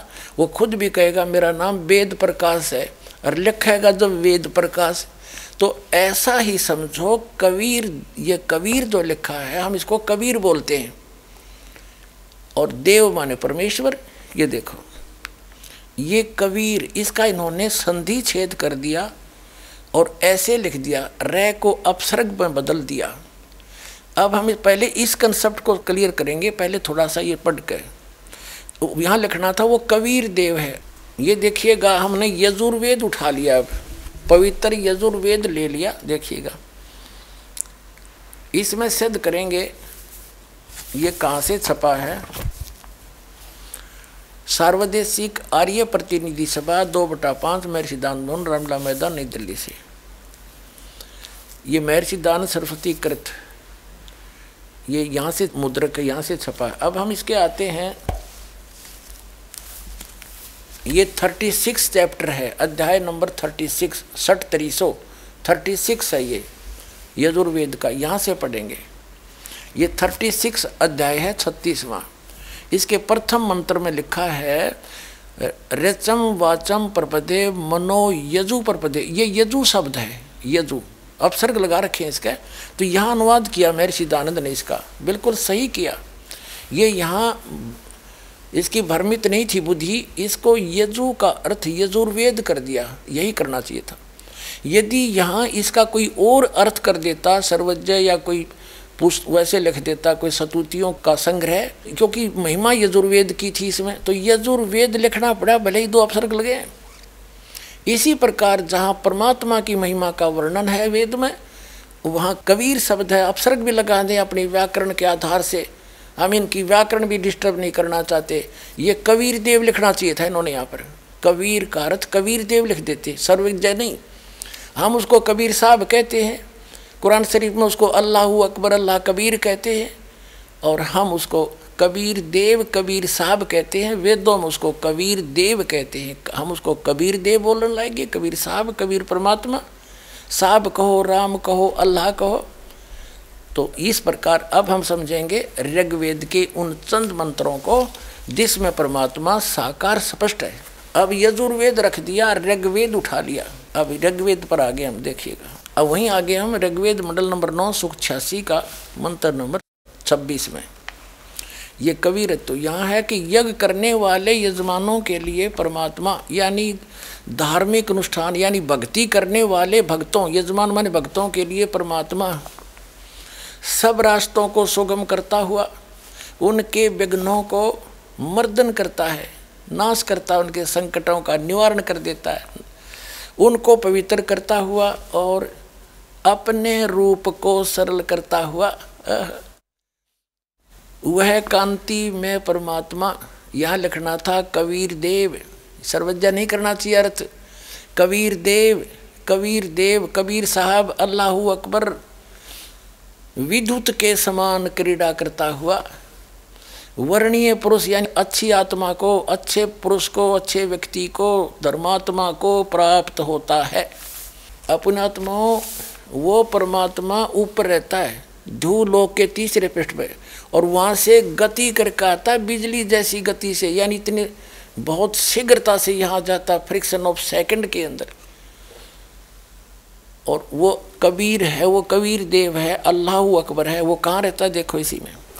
ऋग्वेद मंडल नंबर नौ सुख छियासी का मंत्र छब्बीस आप पढ़ रहे हैं। हम यहाँ आगे पढ़ते पढ़ते, वो कबीर देव, विद्युत के समान क्रीड़ा करता हुआ, यानी आकाशीय बिजली की तरह एकदम पूरी स्पीड तय, वर्णीय पुरुष को प्राप्त होता, वो कहाँ रहता है? सत्ताईस में मंत्र में स्पष्ट कर दिया है। जो परमात्मा ध्यूलोक के तीसरे पृष्ठ पर विराजमान है, वो तीसरे भाग में रहता है, उस धूलोक के ऊपर, धूलोक के। अब और दिखाते हैं आपको। वही ऋग्वेद मंडल नंबर नौ और सुक्त फिफ्टी फोर यानी चमन का मंत्र नंबर तीन देखो नीचे। आह, इसमें स्पष्ट किया है कि सूर्य के समान जगत प्रेरक, वह परमात्मा, सोम स्वभाव वाला और जगत प्रकाशक है। विश्वानी पुनाने वह सब लोकों को पवित्र करता हुआ भुवनो ऊपरी तिष्ठती, सब भुवनों यानी सभी लोकों के ऊपर संपूर्ण ब्रह्मांडों के ऊर्ध्व भाग में भी वर्तमान है, वहाँ पर विराजमान है, बैठा है, वो उस भवनों ऊपर, सभी भवनों के, सभी संपूर्ण ब्रह्मांडों के ऊर्ध्व माने ऊपर के भाग में तिष्ठती माने बैठा है। और वहाँ से चलकर आता है और सुख संवेद के अंदर, यानी उस तत्व ज्ञान के अंदर परमेश्वर ने स्वयं आखिर बताया है, नबी मोहम्मद नमस्कार है, राम रसूल कहाया, एक लाख अस्सी को सौगंध जिन नहीं करद चलाया। अरस कुरस पर अलह तकत है, खालिक बिन नहीं खाली। वो पैगंबर पाक पुरुष ते साहेब के अबदाली। स्वयं परमात्मा ने आकर बता कि अरस के कुरस पर, यानी सबसे ऊपर, ब्रह्मांडों के सबसे ऊपर हमारा स्थान है और हमसे कोई भी वस्तु बची नहीं है। खालिक बिन नहीं खाली और वो पैगंबर पाक पुरुष थे साहिब के अब्दाली। जब रामानंद जी को परमात्मा मिले आदरणीय रामानंद स्वामी जी को जब सतलोक में लेकर गए, वापस छोड़ा, तब कहा था दो ठोर है, एक तू भया, एक से दो। और कह, रामानंद, हम कारणे तुम आए हो मगजो और फिर परमात्मा ने खुद कहा था, रामानंद जी को, ए स्वामी श्रेष्ठा में और सृष्टि हमारे तीर, दास, गरीब, अधर बसूं, अवगत सत कबीर, अधर माने ऊपर रहता हूँ। मैं वो सत कबीर, हक्का कबीर अल्लाह अकबर, मैं हूँ, ऊपर रहता हूँ, वहाँ से चल कर आया हूँ। और आदरणीय गरीबदास साहिब जी को भी परमात्मा उस लोक में ऊपर लेकर गए थे, फिर वापस छोड़ा था। तब उन्होंने कहा था, अनंत कोट ब्रह्मांड का एक रति नहीं बाहर और सतगुरु पुरुष कबीर हैं, ये कुल के सृजनहार। हम सुल्तानी नानक तारे दादू को उपदेश दिया, जात जुलाहा भेदली पाया, वो काशी माए कबीर हुआ। अब ये भी स्पष्ट हो रहा है कि जो काशी में आया था, वही अल्लाह अकबर है स्वयं। अब आगे दिखाते हैं। अब ऋग्वेद मंडल नंबर नौ सूक्त बयासी में कति कंसेप्ट क्लियर हो जाएगा। ऋग्वेद मंडल नंबर नौ सूक्त बयासी और मंत्र नंबर एक में क्या कहा है? वह है, जो सर्वोत्पादक प्रभु, यानी सबकी उत्पत्ति करने वाला, छह दिन में सृष्टि रच के सातवें दिन तख्त पर बैठने वाला, प्रकाश रूप सद्गुणों की वृष्टि करने वाला, पापों का हरण करने वाला वह राजे ये संस्कृत है। इसका अर्थ है राजा के समान, राजा के, ये दो सौ उनहत्तर पृष्ठ पे है, राजा के, और इधर देखो दो सौ सत्तर पृष्ठ पे। दो सौ सत्तर पृष्ठ पे, राजा के समान दर्शनीय है, देखने देखने में राजा के समान है तकत पर विराजमान है, सिर पर मुकुट है उसके। और वह पृथ्वी आदि लोक, लोकांतरों के चारों ओर शब्दमान हो रहा है। वह वर्णीय पुरुष को, अच्छी आत्मा को, जो दृढ़ भक्त है, उसको पवित्र करता हुआ प्राप्त होता है। कैसे? जिस प्रकार विद्युत स्नेह वाले स्थानों को आधार बनाकर प्राप्त होता है। आगे किस लिए आता है? उद्देश्य क्या होता है? आने का।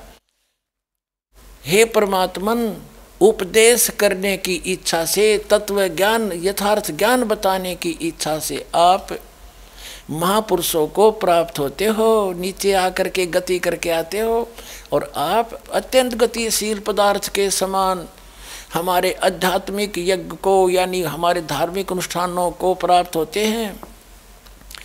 आप कबीर देव हैं, आप अल्लाह अकबर हैं। शुद्ध स्वरूप हैं, आप पाक हैं, पवित्र हैं, हमारे पापों को दूर करके हे अमर परमात्मा सोम आप हमको सुख दे।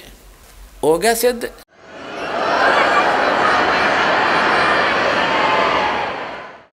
अब तीन पवित्र धर्मों के सदग्रंथों से सिद्ध हो गया कि वो परमात्मा नर आकार है, मनुष्य दृश्य है और ऊपर के लोक में तकत के ऊपर विराजमान है सब ब्रह्मंडों के ऊपरी स्थान पर और वहाँ से गति करके सह शरीर आता है, यहाँ तत्व ज्ञान प्रकाश करता है।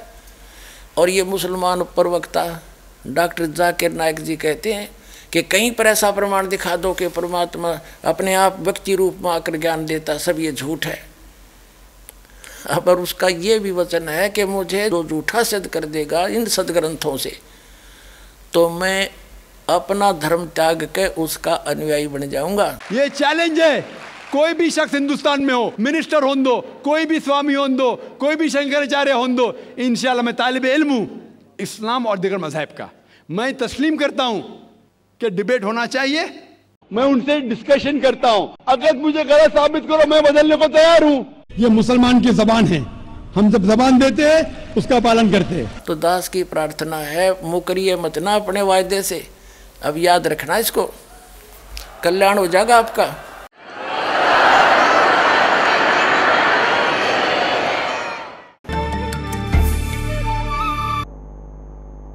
दर्शकों अभी आपने सुने जगत गुरु तत्वदर्शी संत रामपाल जी महाराज के विचार। और आइए अब जानते हैं मुसलमान धर्म के प्रवक्ता डॉक्टर जाकिर नाइक जी के विचार।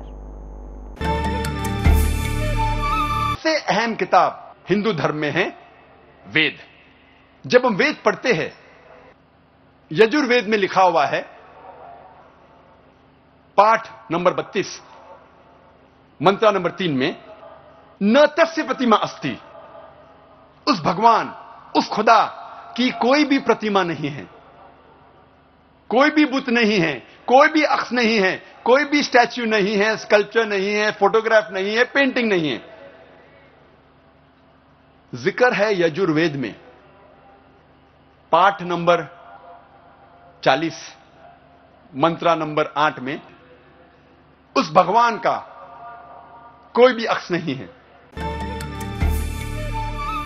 दर्शकों, अभी आपने सुने मुसलमान धर्म के प्रवक्ता डॉक्टर जाकिर नाइक जी के विचार। और आइए अब जानते हैं जगत गुरु तत्वदर्शी संत रामपाल जी महाराज जी के विचार।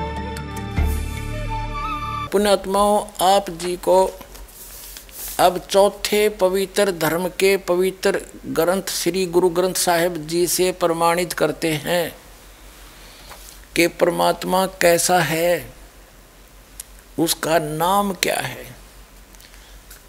अब जैसे आप जी को दास ने बताया कि वह परमात्मा सतलोक में रहता है, यानी शाश्वत स्थान पर रहता है सब ब्रह्मांडों के ऊर्ध्व भाग में भवनों ऊपरी तिष्ठती, सब भवनों के ऊपर बैठे हुए हैं, वहाँ से गति करके आते हैं, वहाँ राजा के समान हैं।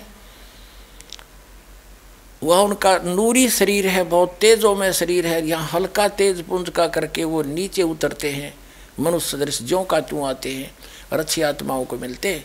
उनमें से आदरणीय नानक साहिब जी को मिले, आदरणीय गरीबदास साहिब जी को मिले, आदरणीय धर्मदास साहिब जी को, आदरणीय मुल्कदास साहिब जी को, आदरणीय दादू साहिब जी को, आदरणीय घीसा दास साहिब जी को मिले। उन सभी को ज़िंदा महात्मा के रूप में मिले और आदरणीय हज़रत मोहम्मद जी को भी वो खुद मिले आकर के। कहते, बलख और बिलायक तक हम निधारा भेख तो उन्होंने क्या कहा कि, हम मोहम्मद को वहाँ ले गो, इच्छा रूपी वहाँ नहीं रहो। उल्ट मोहम्मद महल पठाया, गुज बीरज एक कलमा लाया।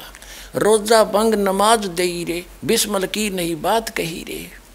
कहते हैं, जब हज़रत मोहम्मद जी ऊपर से वापस आए, कहते हैं, उन्होंने तीन चीज़ बताई आपको। रोज़ा बंग और नमाज़। बिस्मल करने का आदेश ऊपर से अल्लाह का नहीं लेकर आया वो। कहते हैं, हम मोहम्मद को वहाँ ले गयो। इच्छा रूपी वहाँ नहीं रहो। उल्ट मोहम्मद महल पठाया। गुज बीरज एक कलमा लाया। कहते हैं, रोज़ा बंग नमाज़ दई रे, बिस्मल की नहीं बात कही रे। कहते हैं, मारी गऊ शब्द के तीरम, और ऐसे होते मोहम्मद पीरम, और शब्द फेर जवाई हंसा राख्या, मांस नहीं बख्या। ऐसे पीर मोहम्मद भाई, एक बार हज़रत मोहम्मद जी ने अपने वचन से, शब्द से, सिद्धि से एक गाय को मार दिया और सभी लोग इकट्ठे हो गए और कहा कि अब इसको मैं शब्द से ही जीवित करूँगा। हज़रत मोहम्मद जी ने वचन से ही उस गाय को जीवित कर दिया था। तो यहाँ उस सूक्ष्म वेद के अंदर स्वयं परमात्मा ने आके बताया है कि मारी गऊ शब्द के तीरम, ऐसे होते मोहब्बत पीरम। और शब्द फिर जवाई, अनसा राख्या, यानी उसका जीव बचा दिया और मांस नहीं बख्या। ऐसे पीर मोहम्मद भाई, और तुम मांस खाते हो उसकी आड़ लेकर के। नबी मोहम्मद नमस्कार है, राम रसूल कहाया, एक लाख अस्सी को सौगंध, जिन नहीं करत चलाया। अरस कुरस पर अल तकत है, खालक बिन नहीं खाली, और वह पैगंबर पाक पुरुष थे, साहिब के अबदाली। उसी परमात्मा ने कहा है कि जो नर गोसत खाते हैं, प्रत्येक राक्षस जान, इसमें संशय है नहीं, हिंदू खाइयो चाहे मुसलमान। कहते, जो मांस खाते हो, प्रत्येक राक्षस हैं, चाहे हिंदू हो चाहे मुसलमान। ये तुम, स्वयं तुमने अपना फॉर्मूले आप बना रखे, उन महापुरुषों के आदेश नहीं है। कहते हैं, मांस खावें सो ढेढ़ सब, और मद पीवे सो नीच, और कुल की दुर्मति पर हरे, भगवान कहे सो ऊंच। कहते मांस खावें सब ढेढ़ है चाहे हिंदू है चाहे मुसलमान, सिख है ईसाई। और कहते हैं, मद पीवे सो नीच, शराब पीते वो महान नीच आदमी है। और अपने कुल का भी नाश करते हैं, केवल जो उस अल्लाह अकबर का सच्चा नाम जपते हैं वही ऊँचे हैं। तो अब हम दास क्या दिखाना चाहता है कि आदरणीय गरीबदास साहिब जी को वहाँ ले गए थे ऊपर, अरस कुरस पर, सतलोक शाश्वत स्थान पर, फिर वापस छोड़ा था। आदरणीय नानक साहिब जी सिख धर्म के प्रवर्तक को भी ऊपर ले गए थे, फिर वापस छोड़ा था। आदरणीय गरीबदास साहिब जी, गाँव छुड़ानी जिला झज्जर हरियाणा वाले ने कहा कि हम सुल्तानी नानक तारे, अब्राहिम सुल्तान अदम नाम के एक बादशाह थे बल्ख शहर के। और उनको भी परमात्मा मिले थे, उनका उद्धार किया था। सब बुराइयाँ छुटवा के और नानक साहिब जी को मिले थे, दादू साहिब जी को भी कबीर साहब मिले थे। गरीबदास साहिब जी, स्पष्ट कर रहे हैं कि हम सभी मेरे समेत इंक्लूड मी हम सुल्तानी नानक तारे दादू को उपदेश दिया और जात जुलाहा भेद नहीं पाया, काशी माहे कबीर हुआ। ओए होए। अनंत कोट ब्रह्मांड का एक रति नहीं भार और सतगुरु पुरुष कबीर हैं वो कुल के सर्जनहार पुण्यात्माओं, आप जी को अब चौथे पवित्र धर्म के पवित्र ग्रंथ, श्री गुरु ग्रंथ साहिब जी से प्रमाणित करते हैं कि परमात्मा कैसा है। अब नानक साहिब जी को जो परमात्मा मिले सचखंड में, लेकर गए बेई नदी से, ज़िंदा महात्मा के रूप में आकर के। फिर वहाँ से उनको वापस छोड़ा। अब गुरु ग्रंथ साहिब में दिखाते हैं। एक पुस्तक में ये वाणी लिखी थी। फिर गुरु ग्रंथ साहिब से हमने वेबसाइट के ऊपर प्रमाणित किया, देखा, जो कि तो पाई और ये एक पुस्तक से वाणी हमने नोट कर रखी, आपको रूबरू कराते हैं। देखिएगा आगे गुरु ग्रंथ साहिब से लिखी हुई, नोट की हुई वाणी को। गुरु ग्रंथ साहिब के पेज नंबर बारह सौ सत्तावन, राग मलार, महला पहला। इसमें क्या कहा है? बागे कापड़ बोले बैन बागे माने सफ़ेद कपड़े पहनता है। लंबा नक, काले तेरे नैन और कब हु साहेब, यानी भगवान देखा बहन उड़ उड़ चढ़िया आसमान। साहेब समर्थ तेरे ताण। और जलथल डूंगर देखा तीर थान थनंतर, साहेब वीर अब ये स्पष्ट हो गया। क्या कहते हैं कि बाग्य कपड़े, सफ़ेद कपड़े पहनता है और बोल बहन, बोल बोल के मीठे वाणी बोलता है। और लंबा नक लंबा नकर काले आँखें काले तेरे नैन। और कबू साहेब देखा बहन, ये स्पष्ट कर दिया कि लंबा नाक भी है और उसका सारा कुछ है। और ये अच्छा फिर आगे देखो। गुरु ग्रंथ साहिब के पाँच सौ छसठ, सड़सठ पृष्ठ पर यहाँ लिखा है, वड्डा साहेब, आप अलख अपार बड्डा साहेब, यानी कबीर, बड़ा माने कबीर, यहाँ यहाँ कबीर को बड़ा साहेब, बड़ा भगवान, यानी आप अलख अपार, तेरे बंके लोवेण दंत रिसाला, यानी तेरी आँखें भी बहुत सुंदर हैं और दांत भी बहुत सुंदर हैं सोहने नक जिन लंबड़े वाला, तेरे नाक भी सुंदर, तेरी आँख भी सुंदर, तेरे दांत भी सुंदर, और तेरे लंबड़े बाल, और कंचन काया सोने की ढाला, तेरे सुंदर शरीर सोने जैसा, यानी बहुत सुंदर है। ये स्पष्ट हो गया? दांत भी, आँख भी, और वही बाल भी नाक भी, सारे वर्णन कर दिया और देखो आगे इसी के। इसी पाँच सौ छसठ सड़सठ पृष्ठ के आगे चल रहा है शब्द है इकट्ठाई, के सारंग जू पग धरे ठम ठम जैसे सारंग पक्षी सारंग सा, जो पक्षी होता है उस सारंग पक्षी की तरह नौके ठमक ठमक का पैर रखता है चाल जब आप पे आप सुधारिए और सिरंग राती फिर माती और उदक गंगा वाणी और विनवत नानक दास हरि का तेरी चाल सुहावनी मधुराड़ी वाणी। तेरी चाल भी सुंदर और तेरे वाणी भी प्यारी प्यारी है। अपने आत्मा पूरा सिख समाज भी परमात्मा को निराकार बताता है। और गुरु ग्रंथ साहिब में लिखा है कि जिसको तुम निरंकार कहते हो, वो साकार है, ऊपर बैठा है। दर्शकों, अभी आपने सुने जगत गुरु तत्वदर्शी संत रामपाल जी महाराज के विचार। और आइए, अब जानते हैं मुसलमान धर्म के प्रवक्ता डॉक्टर जाकिर नाइक जी के विचार। माइक नंबर तीन में अगर कोई नहीं हो तो हम माइक नंबर चार में हमारा इंतज़ार कर रही हैं खातून। हम उनको मौका देंगे। मैं बैजनाथ गुप्ता जी बोल रहा हूँ और मेरा कहना है कि अल्लाह रखता है क्या? शरीफ सुना अल्लाह अगर अल्लाह अल्लाह जर्रे जर्रे में है खुदा जर्रे जर्रे में है तो क्या देखा जा सकता है क्या? अल्लाह किधर? खुदा को खुदा को देखा जा सकता है अल्लाह को देखा जा सकता है। अल्लाह किधर आपने कहा घरे दबे। हाँ जर्रे जर्रे। में मौजूद है हाँ। तो भाई जा साहब सकता है। भाई साहब ने कहा कि अगर अल्लाह हर जगह हर जर्रे जर्रे में मौजूद है हर जर्रे जर्रे में मौजूद है कुरान के मुताबिक अल्लाह की ताकत अल्लाह का इल्म सब जगह मौजूद है। अल्लाह लेकिन अर्श पे बैठे हैं। तो ये कहना अल्लाह सब जगह मौजूद है ये इस्लाम की तालीम में नहीं है। ये हिंदू की तालीम में है। कि आप अल्लाह को देख सकते? नहीं, इंसान इस इस दुनिया में, इस ज़िंदगी में अल्लाह को देख ही नहीं सकते। और उसकी मिसाल पेश है कुरान मजिद में, जब मूसा सलाम अल्लाह सुमाता फरमाते, क्या मैं आपको देख सकता हूँ? तो अल्लाह अल्लाह को तो देखा नहीं उनने, सिर्फ़ पहाड़ को देख के बेहोश हो सकते। तो इंसान इस ज़िंदगी में अल्लाह सुबहाना तआला को नहीं देख सकता। इंशाला अगले ज़िंदगी में इंशाला जब हम जन्नत में जाएँगे, वहाँ इंशाला हम अल्लाह का वच देखेंगे। ये कई हदीस में इसका ज़िक्र है कि हम अल्लाह का चेहरा देखेंगे। इसीलिए हम कोशिश करते, इस इस इम्तिहान, इस दुनिया के इम्तिहान में सफलता पाए इंशाल्लाह जन्नत में जाएँगे और वहाँ अल्लाह का वच देखेंगे, अल्लाह का दर्शकों, अभी आपने सुने मुसलमान धर्म के प्रवक्ता डॉक्टर जाकिर नाइक जी के विचार। और आइए, अब जानते हैं जगत गुरु तत्वदर्शी संत रामपाल जी महाराज जी के विचार। डॉक्टर जाकिर नायक जी ने एक प्रश्न के उत्तर में उन्होंने कहा कि हम परमात्मा को, अल्लाह को इस मनुष्य जीवन में, इस ज़िंदगी में नहीं देख सकते। मरने के उपरांत कहते एक हदीस में तो वर्णन है कि मरने के उपरांत जन्नत में जाकर स्वर्ग में अल्लाह का चेहरा देखेंगे। अरे फेस देखोगे तो निराकार कैसे हुआ आप भी झूठे से दोगे हज़रत मोहम्मद भी झूठा कर दिया आपने। आपकी थ्योरी के अनुसार, वास्तव में परमात्मा साकार है, नराकार है।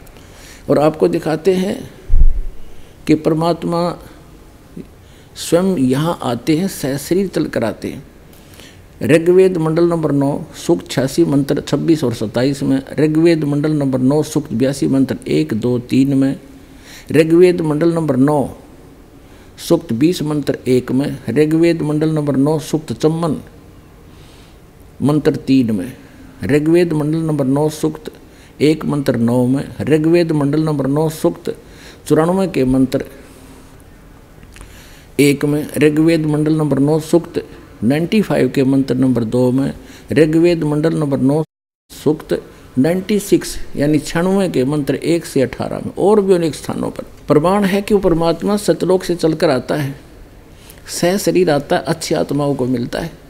इसी ज़िंदगी में मिलता है और उपदेश देता है, कवियों की तरह आचरण करता है और वो ऊपर के स्थान पर रहता है, वहाँ से स्वयं चल कर आता वो अल्लाह अकबर। वो किन किन महात्माओं को मिला? आदरणीय धर्मदास साहिब जी को आदरणीय मुल्कदास साहिब जी को आदरणीय नानक साहिब जी को जो सिख धर्म के प्रवर्तक हैं, उनको बेई नदी पर मिले और सचखंड लेकर गए, फिर वापस लाए। आदरणीय गरीबदास साहिब जी गाँव छुड़ानी जिला झज्जर वाले को खेतों में मिले, वहाँ से सतलोक लेकर गए, उनकी आत्मा को फिर वापस छोड़ा। आदरणीय दादू साहिब जी को आदरणीय घीसा दास साहिब जी गाँव खेखड़ा, जिला मेरठ उत्तर प्रदेश वाले को। और और उनको ऐसे मिले और सतलोक लेकर के फिर वापस छोड़ा। क्योंकि इनका ज्ञान इनकम्प्लीट है। कुरान शरीफ का ज्ञान इनकम्प्लीट है। उसमें, उस परमात्मा का अल्लाह अकबर की तो जानकारी भी नहीं है। केवल उसके गुणगान किए गए थोड़े बहुत और इस ज़िंदगी में किन किन ने देखा, अभी आपके रूबरू कराते हैं। भक्त बलजीत जी अपने पिताजी के द्वारा बताए गए भगवान के दर्शन और कैसे उनको ऊपर ले गए, फिर वापस आए। फिर तीन दिन के बाद उनको साथ लेकर के जहाज़ में बैठा कर लेकर गए, भगवान अल्लाह कबीर। अपने आत्माओं, आज का जो विषय था कि कैसा है परमात्मा और कहाँ है प्रमाण उसका और जिसको पवित्र मुसलमान धर्म के धार्मिक व्यक्ति अपना अल्लाह अपना कंप्लीट गॉड मानते थे, जो कुरान शरीफ का ज्ञान दाता है, वो कंप्लीट गॉड नहीं है, वो अल्लाह कबीर नहीं है। वो भी आन उपासना कर रहे हैं, एक उस पूर्ण परमात्मा की भक्ति नहीं कर रहे हैं। और वो परमात्मा साकार है, चारों पवित्र धर्मों के पवित्र सदग्रंथों से प्रमाणित हुआ और आँखों देखा, उन महापुरुषों ने बताया, इति सिद्धम, परमात्मा नर आकार है, सह शरीर है, उसका नाम कबीर है और दानक रूप रहा करतार हम सुल्तानी नानक तारे दादू को उपदेश दिया, जात जुलाहा भेद नहीं पाया, वो काशी माए कबीर हुआ। अनंत कोट ब्रह्मांड का एक रति निभार वो सतगुरु पुरुष कबीर हैं, वो कुल के सिरजनहार तो पुण्यात्माओं, ये जो ज्ञान दास के पास है, वो कंप्लीट स्पिरिचुअल नॉलेज है। अन्य किसी भी धर्म के धर्मियों से आप पूछ लीजिए, परमात्मा को निराकार बताते वहाँ कुछ है ही नहीं, चेतन ही चेतन है। और सब सदग्रंथ बताते हैं, परमात्मा नराकार है सह शरीर है, उसका नाम कबीर है। तो इसलिए दास प्रार्थना करता है, इस सत्य ज्ञान को और उस सच्चे भगवान को, अविनाशी परमात्मा को प्राप्त करने, जन्म मृत्यु के रोग को सदा के लिए छुटवाने के लिए और इस संसार में भी सुख पाने के लिए सतलोक आश्रम बरवाला, जिला हिसार, हरियाणा में आओ, इस दास से दीक्षा लो और अपना कल्याण करवाओ। सत